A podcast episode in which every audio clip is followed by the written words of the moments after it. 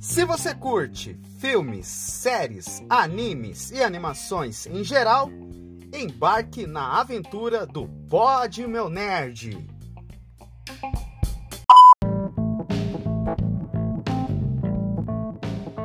E aí, gurizada, tudo bom com vocês ou não? Estamos começando mais um episódio do Pod Meu Nerd, último episódio deste desse ano aqui de 2021. Mas quem tá comigo, Eliezer. Olá, pessoal. Boa tarde a todos. Sejam bem-vindos a mais um episódio do Pod Meu Nerd. E hoje será um dia especial porque nós vamos falar de um tema muito importante que o Jonathan já vai anunciar para vocês. Então, se prepara aí, prepara a água, os corações, as lágrimas, que nós vamos arrebentar aqui hoje, hein? E preparem seus atiradores de teia, porque se a gente está falando de atiradores de teia, sim, nós vamos falar de Homem-Aranha sem volta para casa ou Homem-Aranha No Way Home. Mas Eliezer, Olha só um convidado muito massa. Finalmente eu consegui trazer, fechar a trinca do Caranguejo Atômico. Ele que é podcaster, cash aí do Caranguejo Atômico, boxeador nato, professor de boxe e também nas horas vagas gosta aí de causar umas polêmicas do Caranguejo Atômico. Ele que agora está vindo aí para esse multiverso aí do, dos podcasts Ruda Braga! E aí, chuchus! oh, é um prazer estar aqui, cara, participando com vocês, fechando essa trinca aí. Você esqueceu de falar que, na verdade, eu sou o único que tem coragem no caranguejo de causar polêmica. Hoje o episódio vai ser brabo, hein? E aí, Rudá, seja bem-vindo ao nosso podcast aqui. E, como sempre de convidado, faz aquele jabazão do caranguejo aí. Ah, beleza. Bem, é acho que, que o pessoal que escuta a gente aí já deve conhecer um pouquinho do Caranguejo, porque já, já teve a participação aqui tanto de Paulinho quanto de Guilherme, né? É, o Caranguejo Atômico é um podcast, é uma reunião de amigos, a gente, a gente fala um pouquinho aí sobre, sobre esse universo nerd, quadrinhos, cinema, né? É, games... É, e para ouvir a gente é pelo Spotify, pelo Google Podcast, pelo, pelo Deezer, pelo Apple, pelo Apple eh, Podcast, pelo Amazon Music, né? Tem o site da gente também, que é o www.caranguejoatômico.com.br, né? E é, também pode acompanhar a gente nas redes. A gente tem o Instagram, arroba Caranguejo Atômico Podcast, e o Twitter, arroba Caranguejo AT maiúsculo. Beleza? Então, quem quiser acompanhar a gente, o trabalho da gente, quem não conhece, quer conhecer, pode botar as letrinhas na ordem aí e pesquisar, pesquisar a gente nas redes, beleza? E também assistem as lives do Paulinho e do Guilherme, que sempre estão ali jogando alguma coisa ali, trocando uma ideia com a galera, Isso. certo, Rudá? E, só lembrando... É, todo dia ou quase todo dia tem, tem live lá no Twitch, no Twitch também. Exatamente. Paulinho Silva, que, que foi a nossa variante no episódio de Loki, e o Guilherme Gomes, que foi que invadiu aí nosso Nexus de, em WandaVision. Agora chega a Rudá para abrindo a porta do multiverso e dos podcasts, entrando na nossa realidade aqui do Pod Meu Nerd. E, e aí, Rudá, preparado pra gente falar desse filme ou não? Porra, demais, cara, demais. É, sabe que a gente do Caranguejo ainda não gravou sobre Homem-Aranha, então essa vai ser a primeira vez que eu vou ter a oportunidade de falar sobre esse filme com alguém. Então a gente tem muita coisa aí pra, pra, pra dizer sobre No Way Home. Então, Eliezer, animado pra gente falar muito desse filme aí ou não? Ô, oh, rapaz, mais animado do que nunca. Bora lá explorar esse multiverso Aranha Verso. Vamos embora pro episódio então, hein, pessoal?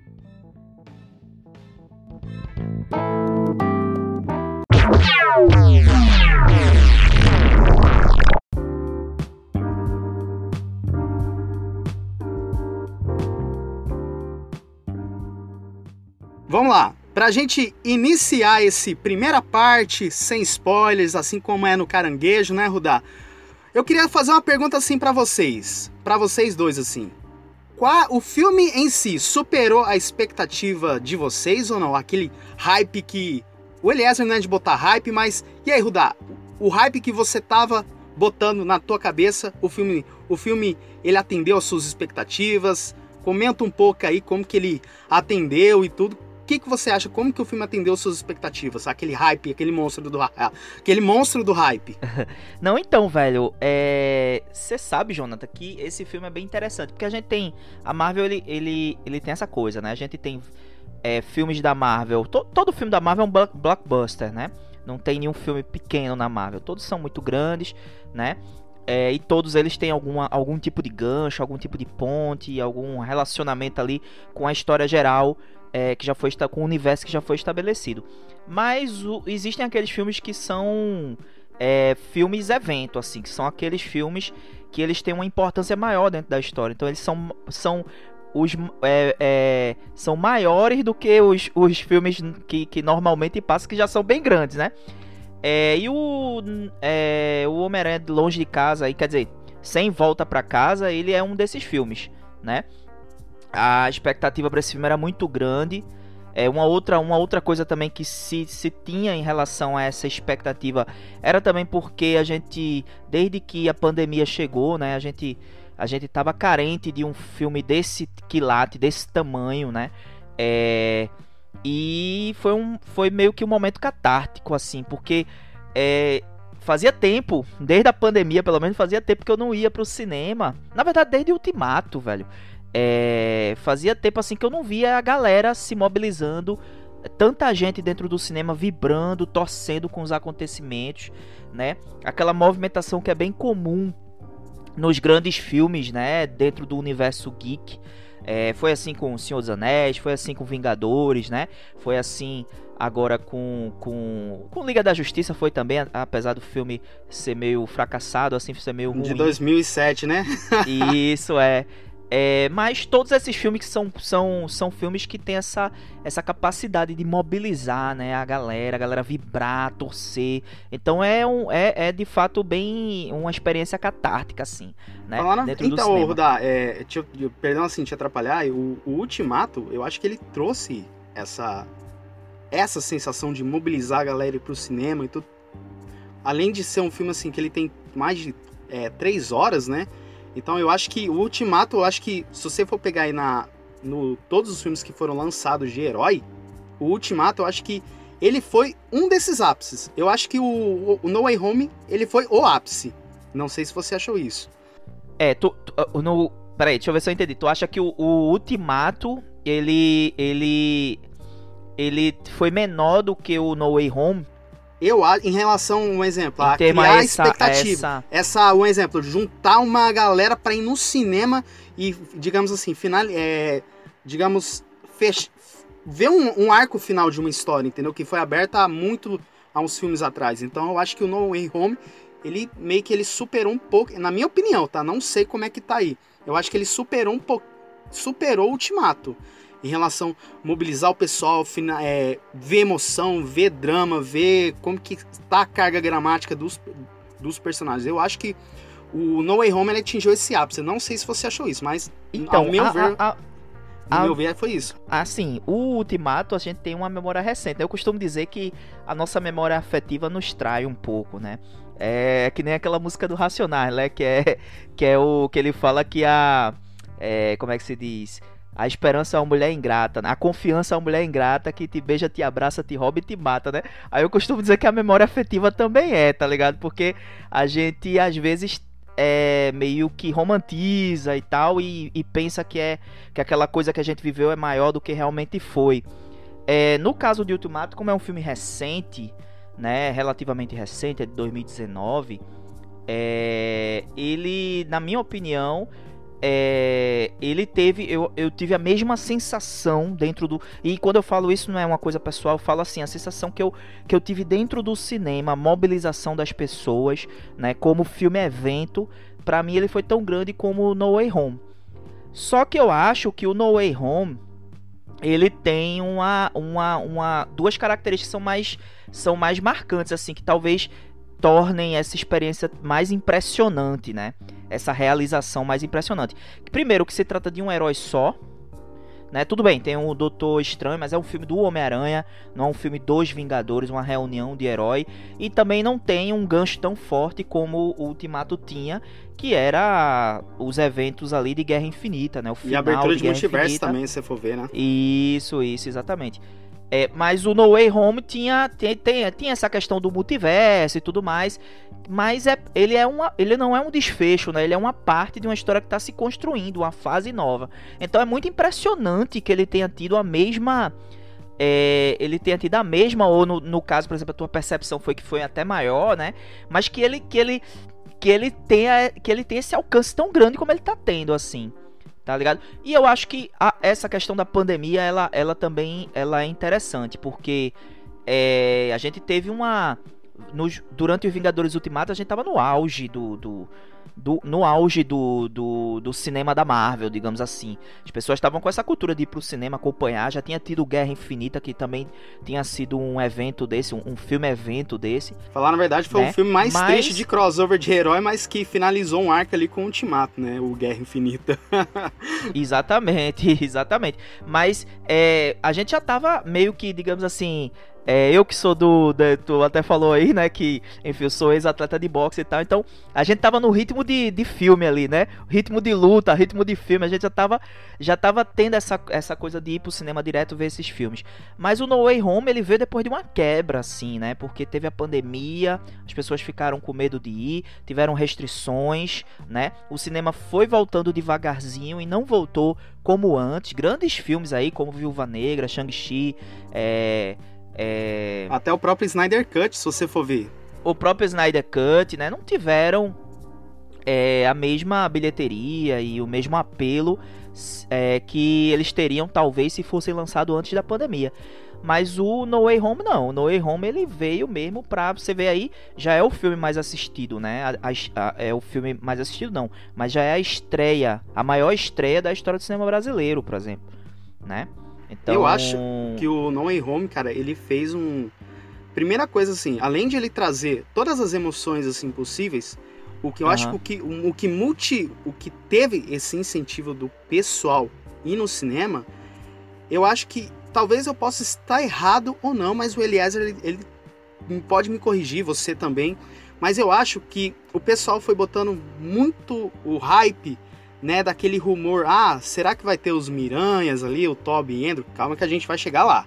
A gente vai, a gente, lá no bloco com spoiler a gente lá no, lá no bloco com spoiler a gente vai comentar se, se sobre sobre isso aí, mais mais a fundo, mas eu acho que principalmente o Rudá, eu, eu acho que é mais por causa que o pessoal foi criando muito hype, aquela expectativa, não que vai ter os outros Miranhas e tal, eu acho que isso ajudou muito o pessoal ir pro cinema, certeza. Mas e aí, Elias, o que, que você acha? Bom, eu vou começar primeiro do sobre aquela, aquela pergunta que você fez por Rudá sobre a expectativa, que de fato eu não tive lá uma expectativa, porque é, eu faço de tudo para mim é, utilizar todas as técnicas de antifrustrações que existe, né? das... pois é. Eu sou totalmente anti-frustração. E uma das coisas que eu não me frustro é porque eu tenho uma frase da própria menina do, do desse filme, só que a minha frase não é a mesma coisa dela, mas ela disse o seguinte, que quando você espera a, a como é que é? Quando você espera a decepção, você nunca se decepciona. É o que a namorada do Peter Parker fala, né? E eu sou meio que assim, quando eu não, quando eu não alimento meu hype, eu não me decepciono. Só que é o seguinte, com Homem-Aranha, o filme em si, eu tava muito hypado.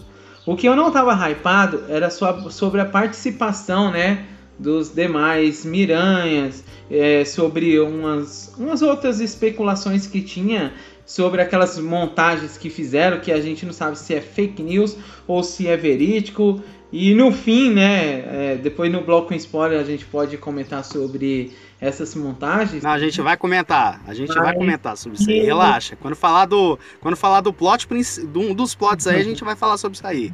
Com certeza. Mas assim, é, me trouxe sim uma, uma expectativa do filme em si, porque O filme, cara, é, não é por nada não. É a terceira trilogia do, do terceiro Miranha, cara. Isso não é para qualquer um.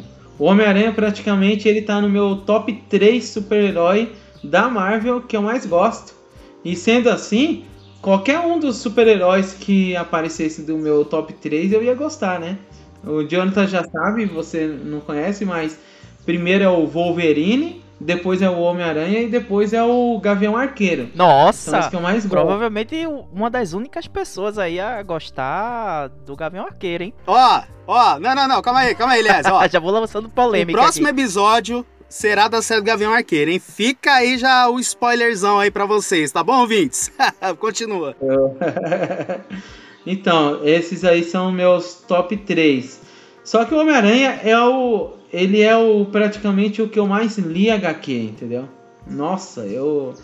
Eu esbanjava as HQs do Homem-Aranha. Então, para mim, trouxe muita nostalgia. E olha como eu sou polêmico a maioria das pessoas gosta mais do primeiro Homem-Aranha, né? Do Tobey Maguire. E eu já sou do contra, cara. quando eu li as HQs, quando eu assisti as animações que passava lá na Globo, e quando eu vi essas coisas, eu vi o Homem-Aranha muito ativo, muito zoeiro, muito de fazer piadinha, e, e joga teia na cara dos outros e fala olé, e não sei o que, sabe? O Homem-Aranha era, era assim. Vem aqui, vem aqui, vem aqui. Aí o cara vai pra cima e ele, olé, ele zoava demais. Aí vem um cara que faz um Homem-Aranha, um, um, cara de escola aí que todo mundo zoa com ele e tal, e, e não é o que eu via nas HQ. Aí isso que pra mim foi meio decepcionante nesse ator. Porém, o filme é ótimo. Inclusive, o, eu tenho dúvidas se, esse, se eu considero esse filme, esse último filme, melhor do que o do Homem-Aranha 2 do Dr. Então, Octopus. Isso aí, então, Oda, é, que foi com, igual até, até assim, vou citar um comentário quando a gente gravou sobre o Arif, né? Porque eu, assim, eu, no meu ponto de vista, foi quando até antes, quando No Way Home não tinha sido lançado. Sim. No episódio 5 de Warif, eu acho que é o 5, se não me engano, quando mostra o, o é, todo zumbi ali, sabe? Aí tem um Peter Parker e tal. Sim, então, sim, sim. isso, então. Aí quando. Eu acho que é o 4 ou 5, alguma coisa assim, mas depois eu me vejo isso aí. É, eu, aí, acho que é o, eu acho que é o 4. É o 4, né? Então, é, eu, no meu ponto de vista, quando. Até eu citei isso aí lá no episódio do Arif, que é o seguinte: que o Peter desse episódio, o Peter, Homem-Aranha e tudo, esse era o Peter que eu queria ver no CM. Eu sei que tá errado com eu sei que essa animação se passa no CM, mas assim, quando eu via Toby, Andrew e o Tom antes desse filme ser lançado, eu via que sabe quando falta alguma coisa? Eu acho que faltava isso, um exemplo. Porque quando você pega ali e assiste esse episódio, você vê que o Peter Parker barra Homem-Aranha deste episódio assim, pô, você vê que o cara ele perde amigo, perde tudo, perde família e ele ainda consegue ser motivado é, ele consegue se motivar, motivar os outros e ter um bom humor. Esse era o Homem-Aranha que eu queria ver no, no cinema, entendeu? Desse, eu falei. Você, você, tá querendo dizer que o Homem-Aranha do Arif é dessa forma. Você tá querendo dizer que o Homem-Aranha que teve nesses três. Esses três não, esse último Homem-Aranha acontecia um monte de tragédia e ele não ficava maduro, assim, tipo, meio que. Isso, não ficava maduro, entendeu? O exemplo, esse do Arif, é que eu falei como que eu falei. O, esse filme, No Way Home, ele transformou o Aranha no que eu queria. No Aranha, né? Isso, no Aranha. Ele passou, ele, ou seja, esse filme No Way Home, após ser lançado, quando eu assisti, ele transformou nesse Aranha que eu queria ver. Aí sim, porque, um exemplo, se você pega ali tanto Toby e Andrew, a gente vê ele eles com mágoa quando perde o tio Ben, até quando a gente tem uma surpresa do Tom Holland que eu não posso falar, mas que você vê que eles têm uma, que eles carregam, digamos assim, uma carga de mágoa. Mas essa transformação de motivar, a gente só vai ver isso aí durante o filme No Way Home, que eu não posso falar que a gente vai aprofundar isso aí lá no bloco com spoilers, entendeu?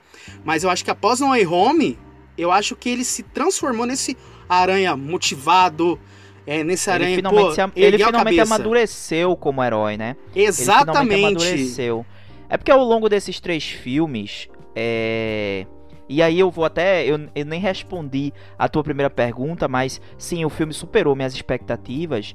Principalmente porque é, ele, ele, ele consegue fazer essa jornada de amadurecimento né, do, do herói, do Peter Parker barra Homem-Aranha, né? É, a gente teve nessa era Tom Holland, a gente teve um personagem que sempre ficou muito dividido entre a vida dele pessoal, né? Naturalmente ele é um menino, era um, era um garoto, sempre foi é, é, foi incorporado, foi introduzido universo, no universo da Marvel como um garoto, como um menino, né? Um protegido do Tony Stark. E ele não tinha amadurecido ainda, né? Sobre o que ele queria. Se ele queria de fato ser um herói ou se ele queria ser só aquele menino que, enfim, que tá fazendo fazendo é, é, estudando indo para a universidade a vida normal né? Então esse conflito ele é resolvido nesse filme. Então é, a gente vai ter já foi confirmado isso não é um spoiler já foi confirmado que vai ter uma nova trilogia com o Tom Holland. E aí talvez a gente veja um Homem-Aranha mais próximo disso que tu tá querendo assim. Agora só para fazer só, só um gancho rapidinho Vai fazendo com aí, velho. Com a fala aí. do Eliezer, porque o Eliezer falou uma coisa que eu acho interessante e que eu concordo com ele em partes. Porque pode parecer uma heresia, assim, quando você diz que é, o, to, o Tobey, o Tobey Maguire, ele não, não entregou o melhor Homem-Aranha, né? Porque muita gente tem um carinho muito grande pelos aqueles filmes, porque foi o primeiro filme, né, do Homem-Aranha, assim, que de fato teve um impacto, né? Maior. O Homem-Aranha já foi adaptado outras vezes, inclusive tem um Homem-Aranha japonês que é, é terrível, bem tosco. Mas a gente tem esse esse Homem-Aranha do Tobey Maguire que tem um carinho muito grande por todos, porque foi a primeira adaptação do Homem-Aranha, né? O Homem-Aranha, o Homem só, só corrigindo, corrigindo assim, que o Homem-Aranha japonês... seu pai também, porque ele é o único a pilotar Megazord, moleque. é, tinha uma moto, velho. Não, o Homem-Aranha japonês podia ir pro TikTok, porque todos os Homem-Aranha do TikTok é igual aquele Homem-Aranha japonês, mano, não faz nada. Pô, veja pelo lado bom. É, Esse é Homem-Aranha é japonês, ó, ele, falar na verdade, ele tem que ajudar os Power Rangers, porque ele é o único Miranha que ele tem morfador, mano. Ah, então, né? Continua aí, pode continuar. Roda. Vai, continua aí, Oda. Não, ele tem. Ele, ele se, deslo, se desloca com a moto, né? Ele não se desloca pelo, pelo céu como. Pelas teias. Pelas teias, né? Mas enfim, é, essa coisa do. do e as Tom teias é uma rede ainda, hein? É uma rede, nossa, é terrível, velho.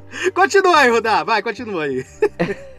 não, e, e, e e aí o, o ele tem esse carinho muito grande, então muita gente se pode se ofender aí quando a gente diz que o Tobey talvez não seja não seja o melhor Homem-Aranha de todos.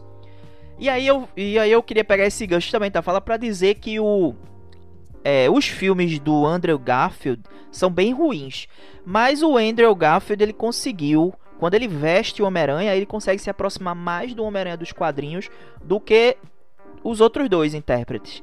Eu não sei então, se vocês... Rudá, o que eu percebi muito no, no Homem-Aranha do Toby é que ele é assim, ele é um cara inocente, mas ele não é muito bem-humorado. Coisa que, um exemplo, o Andrew e o Tom, eles são morados. Agora, o que falta no, no do Andrew? Ele é um excelente Homem-Aranha, mas ele é um, ele falta como Peter Parker. Isso, exatamente. Agora, o Tom Holland, ele é um bom Homem-Aranha, eu considero como um bom Homem-Aranha. E um bom Peter. Um ótimo Peter Parker, mas o que falta nele é esse negócio dele querer se amadurecer. Entendeu? Eu acho que o Homem-Aranha ele tenta. O Homem-Aranha, assim, que a gente conhece, eu acho que pós No Way Home, que a gente. que mostra o final, que eu não posso falar porque vão ser spoilers, ele mostra esse amadurecimento deste. o que a gente fala, o superior, o verdadeiro Homem-Aranha, entendeu? O amadurecimento ele tá muito ligado a, ao digamos assim, a frase que é a frase mais importante talvez dos quadrinhos, a frase mais, né, é, da história dos quadrinhos, ou talvez o, o a, ou a frase que define o Homem-Aranha, digamos assim, né, para não causar polêmica aí com outros heróis, que é grandes poderes trazem grandes responsabilidades. Nos filmes do Thor Hunter a gente nunca escutou isso. Mas nesse filme, Exatamente. em algum momento, né, calma né? Aí, talvez a gente escute. Calma, calma, calma aí, pô, calma aí. Calma aí, calma, calma aí, pô. Calma aí que a gente tá chegando, vai chegar lá. Calma aí, calma aí, calma aí. Calma aí, vai. Ó, eu vou fazer uma pergunta aqui para vocês, ó. Como é que esse filme ele vai agregar pra caramba pro MCU, até por muitas vezes nesse universo da Sony com os filmes de Venom e do Morbius aí? Como que vocês acham que esse filme ele vai? Ele, lógico, ele já agrega, agrega pra um caramba. Mas como que ele vai, tipo, dar aquele, aquele, aquela enriquecida mais nos, nos dois universos? Tanto o CM da Marvel e tanto no universo cinematográfico da Sony. Não sei se está correto dizer, mas qualquer coisa eu disse porque a gente está gravando episódio. é, bom, eu vou começar aqui nessa parte que é o seguinte. Quando a Disney ela comprou a Marvel, ela trouxe uma expansão gigantesca para a Marvel, porque até então a Marvel ela sempre teve o seu seu universo bem assim dentro de uma caixa, né? E a, a, eles não pensavam muito fora da caixa. E a partir de, da compra da Disney, quando a Disney comprou a Marvel, aí você pensou, caramba, é, agora pode é, existir várias possibilidades. E a gente até teorizava, né, que o que, que, poderia acontecer agora, né, com, com a Disney. A gente nem sabia que ia lançar séries. A gente sabia o seguinte, a empresa, uma empresa comprou direitos da outra empresa, beleza? Mas e aí? Qual é a história? Beleza. Aí essa foi, esse foi o primeiro grande impacto. Depois o segundo grande impacto foi a Disney comprar a Fox só que até agora não teve nada, né? Eles não fizeram nada, mas já abriu novas teorias. Opa, Disney comprou a Fox, então eu acho que vai acontecer algumas coisas. Inclusive Só... a, trollada do Mercúrio, né? sim, sim, mas. é, acontece que. O Dá adorou essa trollada no episódio do Caranguejo. Nossa. mas enfim, mas aí ficou aquelas ainda aquelas incógnitas sobre a Sony, cara, porque querendo não querendo a Disney é meio, é que uma concorrente da Sony, então ficou meio assim, caramba, mas como vai ser agora o Homem-Aranha, né? Porque o Homem-Aranha praticamente a Marvel conseguiu tranquilamente fechar com a Sony. Mas a Disney entrando, será que eles vão conseguir manter? Será que a Sony vai entrar aí com aqueles recursos de é, sua última vez é, seu, seu último personagem que vocês pegam nosso tal, assim. A gente ficou meio assim tal. Só que aí entra essa resposta dessa questão que o Jonathan falou.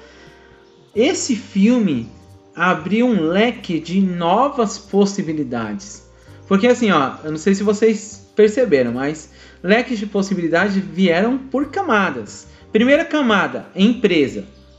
Disney, Sony, Marvel. Essa é a primeira camada.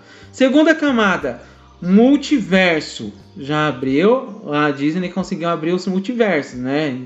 Na série do Loki e vários, outros, vários outros lugares tal. E agora veio a camada de, entre aspas, meio que de parcerias de empresa. Algo que antes não tinha. Pelo menos não tinha assim comprovado, né? Mas a gente já tá vendo que a Sony já tá querendo entre aspas, claro, mas fazer parceria com a Disney. E isso, cara, essa camada aí tá abrindo um leque muito grande de possibilidades. Fora um negócio que eu, que eu falei com o Jonathan, que eu não vou contar spoiler, mas eu vou mencionar o seguinte: sobre as séries da Netflix. Será que a Disney tinha interesse em aproveitar alguma coisa das séries da Netflix? Eu não sabia. Mas nesse filme deu para descobrir, hein? Mas não vou contar Mas o que Mas tem uma evidência maior ainda numa série aí que eu não posso. Isso, que eu não posso citar também porque vão ser spoiler, porque é uma série que a gente vai trazer no próximo episódio. Então, já vamos tiçar aí a. O, já vamos tiçar a curiosidade assim de vocês. Mas, aliás, assim, eu concordo com uma coisa que você falou e tal. Mas eu acho que essa fase 4 não vou dar spoiler, tá bom? Mas assim, já tá mostrado em uns trailers aí. Que eu acho, cara, que já tá na hora certa de do Miles Morales vir. Um exemplo, vai ter a última trilogia? Claro que sim, do Tom Holland sim. Mas eu acho, cara, que já tá na hora certa de apresentar o Miles Morales. Não sei se vocês já acham. Tá na... Você tá falando por live action? Exato, porque eu acho que já tá na hora. Porque assim, parece que a última trilogia do Tom Holland vai ser a última mesmo, dele, dele como Homem-Aranha. Não sei como é que tá aí o contrato dele. Mas eu acho que nessa última trilogia, ou quem sabe na nessa nova animação que vai sair do pro Disney Plus, o Freshman Year, cara, eu acho que eles vão apresentar o Miles Morales de algum jeito. Bom, não é, sei. Pode ser. Só que é o seguinte, Jonathan, é só para só para é, fazer um pequeno pequeno embate aqui entre a gente. Sabe o que poderia acontecer? Eu tava pensando aqui que se a Sony assumisse a, a nova trilogia, seria seria meio que meio que abrir para expandir o universo do, do Homem-Aranha, mas começou com o Venom, né? Porque a Sony só, tem, só tinha o Venom e depois lançou o Miles Morales. Então pode ser que eles tragam sim o Miles Morales para o UCM, só que eu não tenho certeza se será já de primeiro momento. Eu não, não, não vou afirmar para você porque eu acho que de primeiro momento não vai ser ele. A não ser se eles resolverem é, fazer aquela questão né, de, de abrir o, o Miranha Verso de uma vez. Aí, aí sim pode ter um monte de. Homem-Aranha no Aranha Verso, rapaz. É. o filme pronto, já em si explica. Sim, Não é, só que, sim, só que é o seguinte: esse aqui teve esse Miranha Verso aqui teve uma conclusão. Então precisaria de um novo tipo de roteiro para que houvesse essa abertura de novo. Será entendeu? que teve uma conclusão? Não sei. Bom, não, vou dar, não vou dar spoiler. No não final, vamos dar spoiler no, aí, hein? No bloco, com spoiler, eu vou falar para você é. qual é a conclusão que eu cheguei. Mas depois a gente chega lá. Pode falar, Rudá, também, o que, que você acha dessa, dessa questão. Não, então, essa coisa da, da conclusão é, é, muito polêmica porque não tem como a gente, a gente falar aqui sem não dar spoiler. Mas, assim, é, essa parceria entre a Sony e a Marvel, né? Primeiro que é uma coisa muito bizarra tudo isso, né? A gente tem um... É, justamente essa, essa coisa da a Sony, é, da venda dos direitos cinematográficos, né? Que a Marvel teve aí que fazer para poder sustentar. A empresa estava quebrada, né? E aí teve que vender diversos personagens e tal. Recuperou muitos agora com a compra da Fox, né? Mas ainda tem ali o principal personagem da Marvel, que é o Homem-Aranha.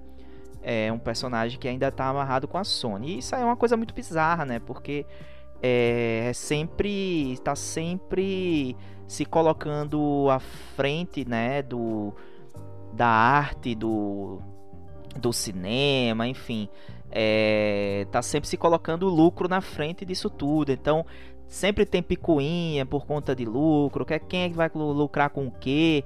Eu me, é, até antes da realização desse filme, inclusive, tinha-se dúvidas se, se o Homem-Aranha ia continuar né, dentro do MCU, porque justamente porque a Marvel e, e, a, e a, Sony estavam com, com dificuldade ali de chegar num consenso sobre os lucros né, da, é, dos filmes do, do, da marca do Miranha, né? Enfim, então isso tudo, primeiramente, isso tudo é muito bizarro, assim, tipo... E a treta se estendeu, não é à toa que o filme vai sair pro HBO Max primeiro, só depois pro Disney Plus. Exatamente, velho. E aí é tudo muito bizarro isso, né, cara? Porque quem é fã não quer saber dessa porra, né, velho? Quem é fã quer ver o seu, o seu, o seu herói ali dentro do universo e tal. É, e outra coisa que é bizarro também é a propriedade intelectual, né? Porque, enfim, a Marvel é o, é o, é o criador, né? Dono da propriedade intelectual do, do Homem-Aranha. Então você tem essa venda cinematográfica e fica essa amarração, sabe?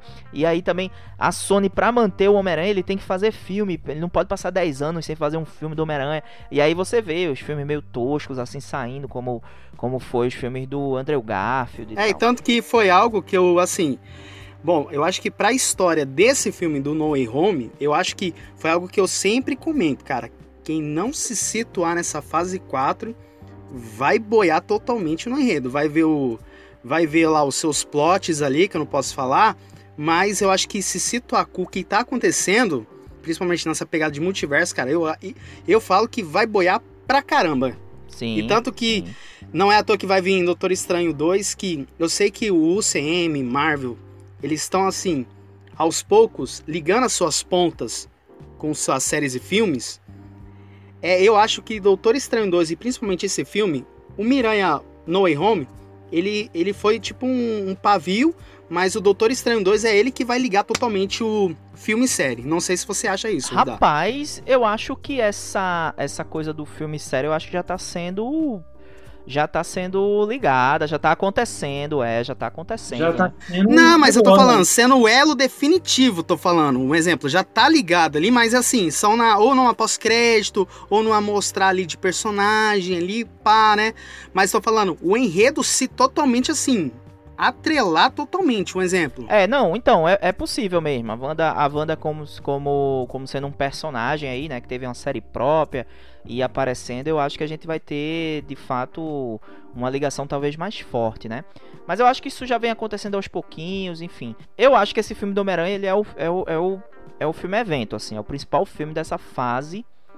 É, eu não acho nem que o, o próximo filme Doutor Estranho ele vai ter esse tamanho, né, que teve o No Way Home tanto tanto em termos de apelo popular da galera aí se mobilizar para ir assistir, quanto eu acho que em termos de história não, porque eu acho que esse esse filme especificamente ele abre muitas portas aí, né, pro futuro da Marvel. Tô, que tal, falar na verdade, ele abre muitas portas.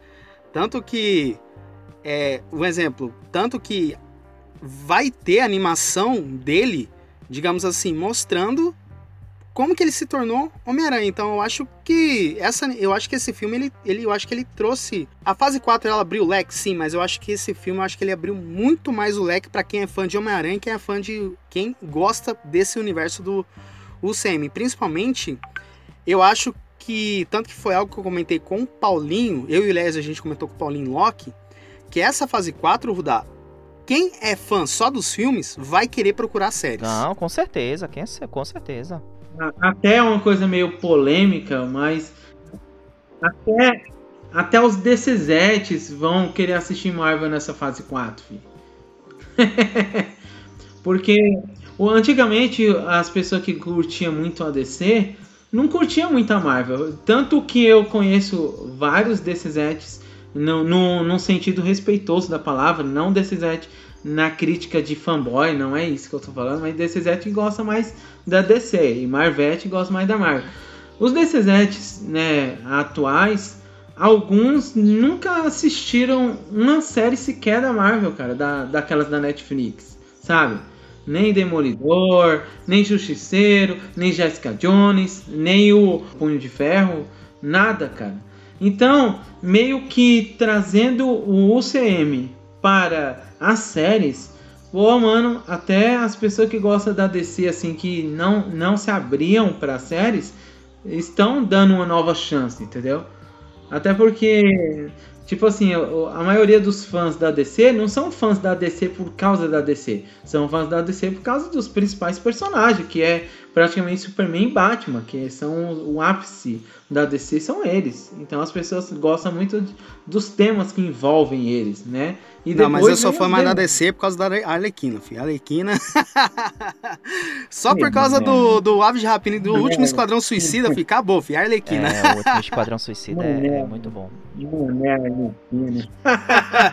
mas, pessoal, eu, então, eu, vai, continua aí, continua aí. Só, só pra concluir, o motivo do porquê esse filme aí do Homem-Aranha, ele teve um hype e talvez uma estreia ou pré-estreia maior que já existiu aqui no Brasil. Qual foi o motivo? Se vocês entrarem lá no, no Instagram, né?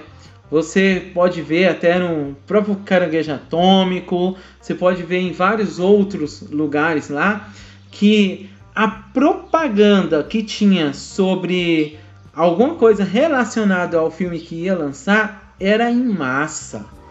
Tipo assim, e não foi de agora. Os fãs divulgavam muito mais do que a própria empresa. Os fãs tinham capas melhores do que a própria empresa.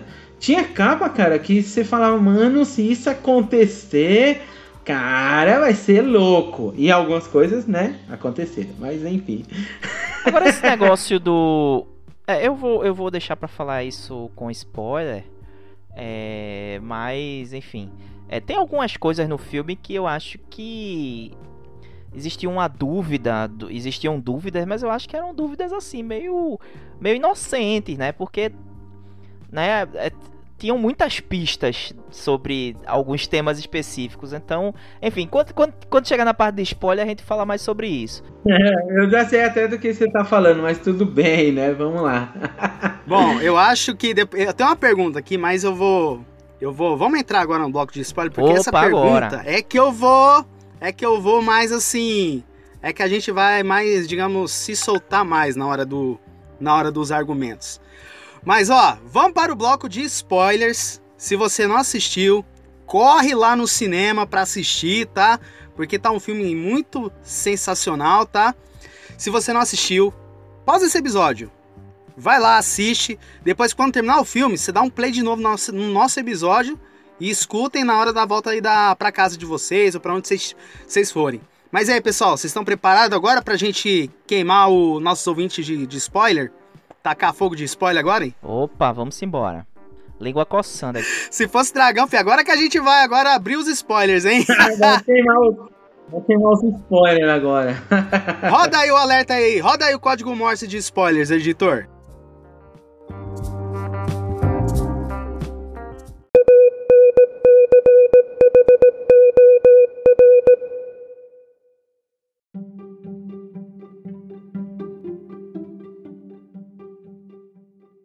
Tudo começa com a continuação do, do filme é o Far From Home, ou Longe de Casa, que o Peter Parker, entre aspas, né, ele é descoberto sua identidade.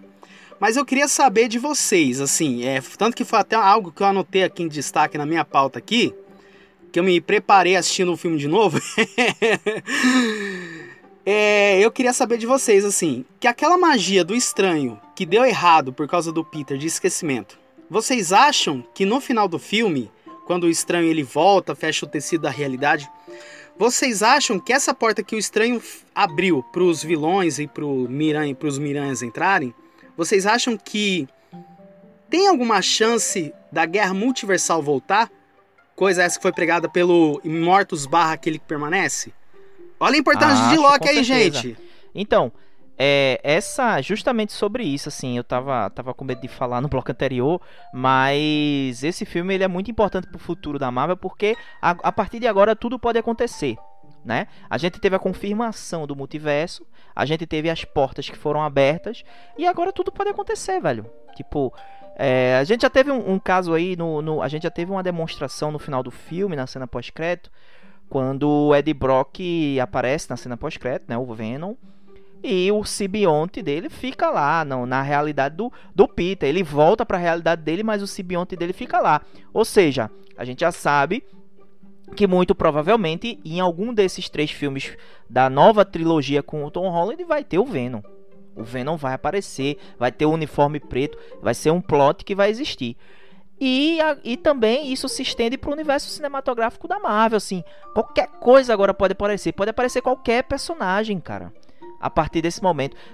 É, a gente pode ter o, o- o próximo filme do Thor, por exemplo, o personagem do Bill Raio Beta lá, que é uma versão do Thor alternativa, tá ligado? Que é um, uma cabra, um boi, sei lá que porra é aquilo, mas que é uma versão alternativa do, do Thor. Então ele pode aparecer agora no próximo Ô, filme. Rodar, você acha que o jacaré vai aparecer de novo? Thor jacaré? Que já.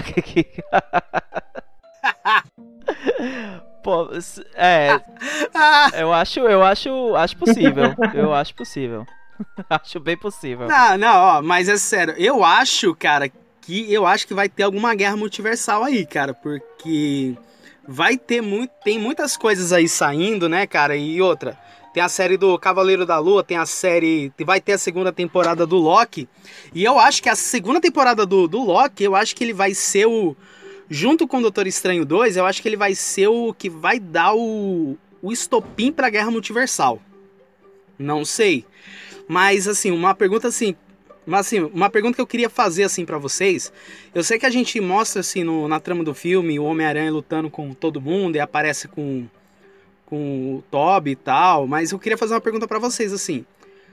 Qual vilão do Homem-Aranha do desse Tom Holland que vocês queriam ver o, Tom, o próprio Homem-Aranha Tom Holland enfrentando assim? Qual qual vilão da própria galeria de vilões do desse Miranha Tom Holland que vocês queriam ver ele, ele passando perrengue.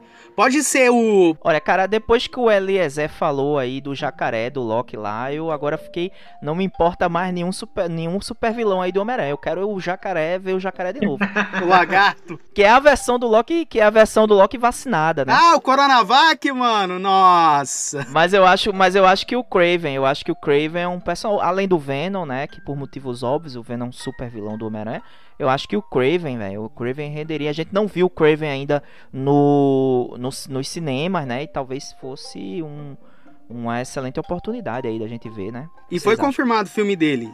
E foi confirmado o filme dele, que o ator será o, o, o aquele Mercúrio lá que morreu no, no Era de Ultron. Ah, sim, sim. Parece que vai ter filme dele aí, mas, né?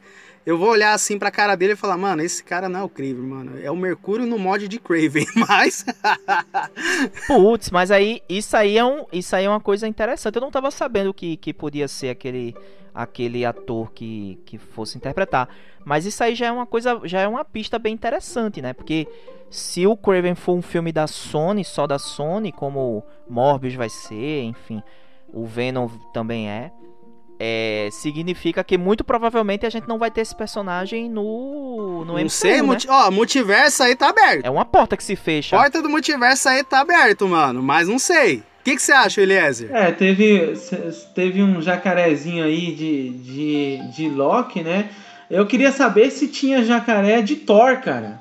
Eu tava nessa dúvida, mano. Não, tem Thor lagartixa. Não, porque assim, o mundo, o mundo do jacaré, que, que o Loki é um jacaré, será que todo mundo era um jacaré lá, mano? é complicado, mas tudo bem, né? Agora, agora falando sério um pouquinho. Se aqui. Asgard fosse pântano, não sei, né? Mas. falando sério aqui, eu queria, o que eu queria ver, né, dos vilões do Tom Holland voltando aqui é, nesse filme aí, talvez, que não apareceu, porque eles já estavam, entre aspas, mortos por causa dos demais filmes. Mas eu queria ver, cara, o, aquele drone piscando, sabe? Aquele os, os drones piscando e o cara falando, é tudo ilusão. Já pensou? o Jonathan tava morrendo de medo. Jonathan tava morrendo de medo de ser tudo ilusão do mistério, Nossa, cara. Não, Nossa, não, eu iria aplaudir, mano. Eu iria aplaudir e falar assim, rapaz, a queda do herói vai ser, ó, lá pra baixo. Mas, ó, eu queria saber, cara, qual que foi a reação de vocês, cara, quando, quando entrou em cena ali Dr. Octopus do, do filme do Toby? Rapaz, para mim, assim, foi um... A gente já tava preparado, né, por causa do trailer, mas é, já estava preparado e, e, e, bem entusiasmado também. Mas é, foi massa, né? Foi massa. Eu acho que é, você. Primeiro porque narrativamente é uma, foi uma excelente oportunidade de você resgatar todo o universo de super vilões do Homem-Aranha e sem precisar novamente criar um novo Dr. Octopus, criar um novo Duende Verde, tá ligado? Então você traz um dos outros filmes que já estão estabelecidos, né? Traz para aquela realidade ali, eles também se transformaram automaticamente nos vilões do, do, do novo Homem-Aranha. Então eu achei que foi, narrativamente, foi uma saída sensacional. É, uma coisa é... que eu tava comentando, tipo, em off com o Eliezer, que foi assim, eu de início eu achei que era uma outra versão daqueles filmes, mas assistindo de novo e prestando atenção frame a frame por fala, uhum. Aí eu percebi que são os mesmos, são entendeu? Mesmos, mesmos. eu achei assim que tipo era diferente, é igual na é igual numa série, é igual na série do Gavião Arqueiro que a gente vai trazer sobre um personagem aí, que é da até a aparição do Matt Murdock, né, da Netflix, mas assim, eu de início, quando esses vilões apareceram, eu achei que era uma outra versão só que daqueles atores. Mas não do Sim. Até porque o Norman tava vivo, né? O Norman Osborn vivo. Então a gente fica meio sem entender se se, se trata do mesmo personagem, né? Não, não, não, não, não, não. eu vou ter eu vou, eu vou depois comentar com vocês sobre esse assunto, mas tem um cachorro latindo bem agora, então minha, minha parte aí pode cortar. Mas assim, ó, eu vou falar pra vocês que isso aí vai gerar um debatezinho. Vai, com né? certeza. Essa coisa do cachorro latindo de fundo é, é, é a realidade do podcaster médio, né? A gente passa por isso aqui também quando tá gravando caranguejo. Entra a filha pra, pra gritar no microfone. Eu já tava, eu já uma vez gravei, minha filha entrou e veio falar no microfone aqui, velho. Não, já aconteceu de eu já gravar com barulho de chuva, mano. Aí eu tive que cortar o microfone, botar, aumentar a trilha de som. Falei, ah, mas agora vai. Falei, não, deixa assim mesmo. mas, ó. mas, ó é assim, o, algo que eu comentei com o Eliezer, ele comentou sobre até a magia do, do estranho, um exemplo. Quando ele tenta fazer lá, a magia lá, que tipo, a magia do estranho, ela, digamos assim, ela traz os, os vilões, assim, num determinado ponto da história deles, para aquela realidade, independente da situação temporal. Comenta um pouquinho mais, Eliezer. Exatamente. Porque assim, eu não acredito que seja de um outro universo, exatamente por causa daquelas falas de quando tava os três Miranhas conversando um com o outro. E aí, né, o, o Miranha do. O Homem-Aranha do. Do Tom Holland estava lá chateado, né, por causa de um acontecimento, né, na, na família dela tal. E ele estava chorando tal, e do nada apareceu os caras para se apresentar para ele. E depois ele fala assim: os caras não são do seu, dos seus universos? Aí eles meio que balançam a cabeça dizendo que sim. Então vocês que se virem é, não é problema meu, eu não tô nem aí. Eu gravei bastante essa frase. Palavras, né? eu, eu gravei bastante essa frase, porque de fato ele estava comentando para eles que aqueles caras lá eram os caras daquele universo deles. Então eu acho assim que como é uma magia, a magia resgatou o que? Todos os vilões que sabia a identidade dele, independente de como eles morreram. Porque assim, muitas pessoas ficam imaginando, não, mas o, o, o como é o Duende Verde, por exemplo, morreu, né, porque foi perfurado lá por, por aquela, aquele planador, né, aquele negócio que ele tem e por isso como que ele sobreviveu? Calma aí. Quando ele veio, ele não veio aquele Duende Verde que foi perfurado. Ele veio um Duende Verde é meio que inofensivo, se for, você for ver, ele estava um, uma pessoa perturbada, como se fosse um, um Duende Verde do início do, do primeiro filme. Mas é porque o, a, o, a grande... E aí, por exemplo, chega lá o, o Duende Verde lá, totalmente meio que inofensivo, meio que surpreso, o que, que eu tô fazendo aqui, é, não sei o que, não sei o que. Dá a impressão que seja é, como se fosse na linha temporal do primeiro filme, em algum ponto entre aquele Duende Verde do primeiro filme, do início do primeiro filme até o final dele, ele sendo morto, em algum ponto de lá que ele foi resgatado pela magia, porque a magia é o seguinte, a magia não está falando que o cara ia ser ressuscitado, ou a magia não está falando que o cara é, é, sairia da, de uma morte e ele iria para aquele universo. Não é isso que a magia falou. A magia disse que todos os vilões que sabia da identidade dele ia para aquele universo lá. Então, eu deduzo o seguinte: se todos vão para lá, isso é independente da linha do tempo, independente do, do acontecimento de como ele morreu. Então, sim, eu acredito que seja o Doente Verde do próprio universo do Tobey Maguire. Até porque ele reconhece, ele, é, ele consegue reconhecer né, os acontecimentos lá do, do Tobey Maguire. O Tobey Maguire também conhece ele. E aí onde vem o bug? Quando o Dr. Octopus ele tá tendo lá o diálogo com o Duende Verde que ele fala: "Você não pode estar aqui porque você morreu". Aí que eu entendi que aquele que morreu é, ah, deixa eu voltar um pouquinho. Aí o Homem-Areia falou assim: "Não, mas vocês dois morreram". Aí eu entendi que cada um veio de uma linha diferente do mesmo universo, mas de uma linha temporal diferente. falei, não, mas o, o, no, no, num filme do Homem-Aranha, no do Homem-Areia, o Homem-Areia morre, mas bem depois. E o Homem-Areia está citando que o Octopus morreu, só que o Octopus está citando que o Osborn morreu. Falei, ah, mano, é de universo. É, é do mesmo universo, mas é de linha temporal diferente, com certeza. E ainda eu falo, mano, ó, que se tiver. Que se, se, que se Sam Raimi assumir essa nova trilogia do Tom Holland, ou quem sabe uma Aranha 4 do Tom Maguire, Se tiver com o multiverso aberto, filho, ele tem que trazer o Ash do Evil Dead com o Necronomicon e falar, ó, os vilões por causa, vieram por causa disso. Aí sim seria B10. Universo Sam Raimi, aí sim. sim. Aí seria Agora uma foda, coisa que véio. Agora uma coisa que é, porque, inclusive, é, se trata do, do, do, principal plot aí dos vilões, né? Justamente o, o, o, Tom Holland não quer deixar eles voltarem, porque ele consegue. Todos são capturados e aí ele simplesmente pode resolver. Todo o filme, pela, na metade do filme, pode ser resolvido. Mas quando ele descobre que se eles voltarem, muito provavelmente eles vão morrer. É, é o grande dilema do herói ali, né? Entre é, fazer a coisa certa ou ou não, né? Se abster, tipo, é, o, resolver a questão pessoal dele, que era só que a galera não se lembrasse, resolver aquele problema momentaneamente, ou de fato vestir o manto do herói e salvar aqueles, aqueles vilões, né, de alguma forma.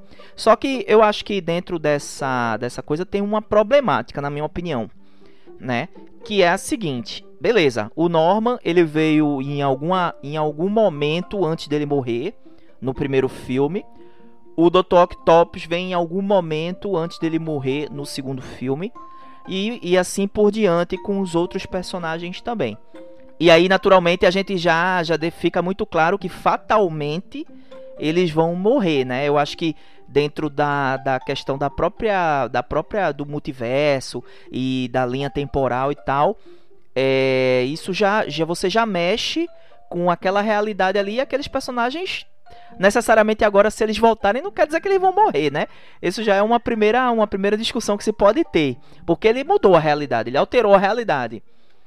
Entendeu? Aí eu falo que gerou um, eu, ah, então, então, a partir do momento, cara, que ele, então, a partir do momento que o Doutor Estranho, ele faz aquela, ele ele faz aquela magia lá, cara, se você for ver, eu falo ali que o Estranho não fez uma magia. Ele fez, eu acho que três magias, mas condensado numa só.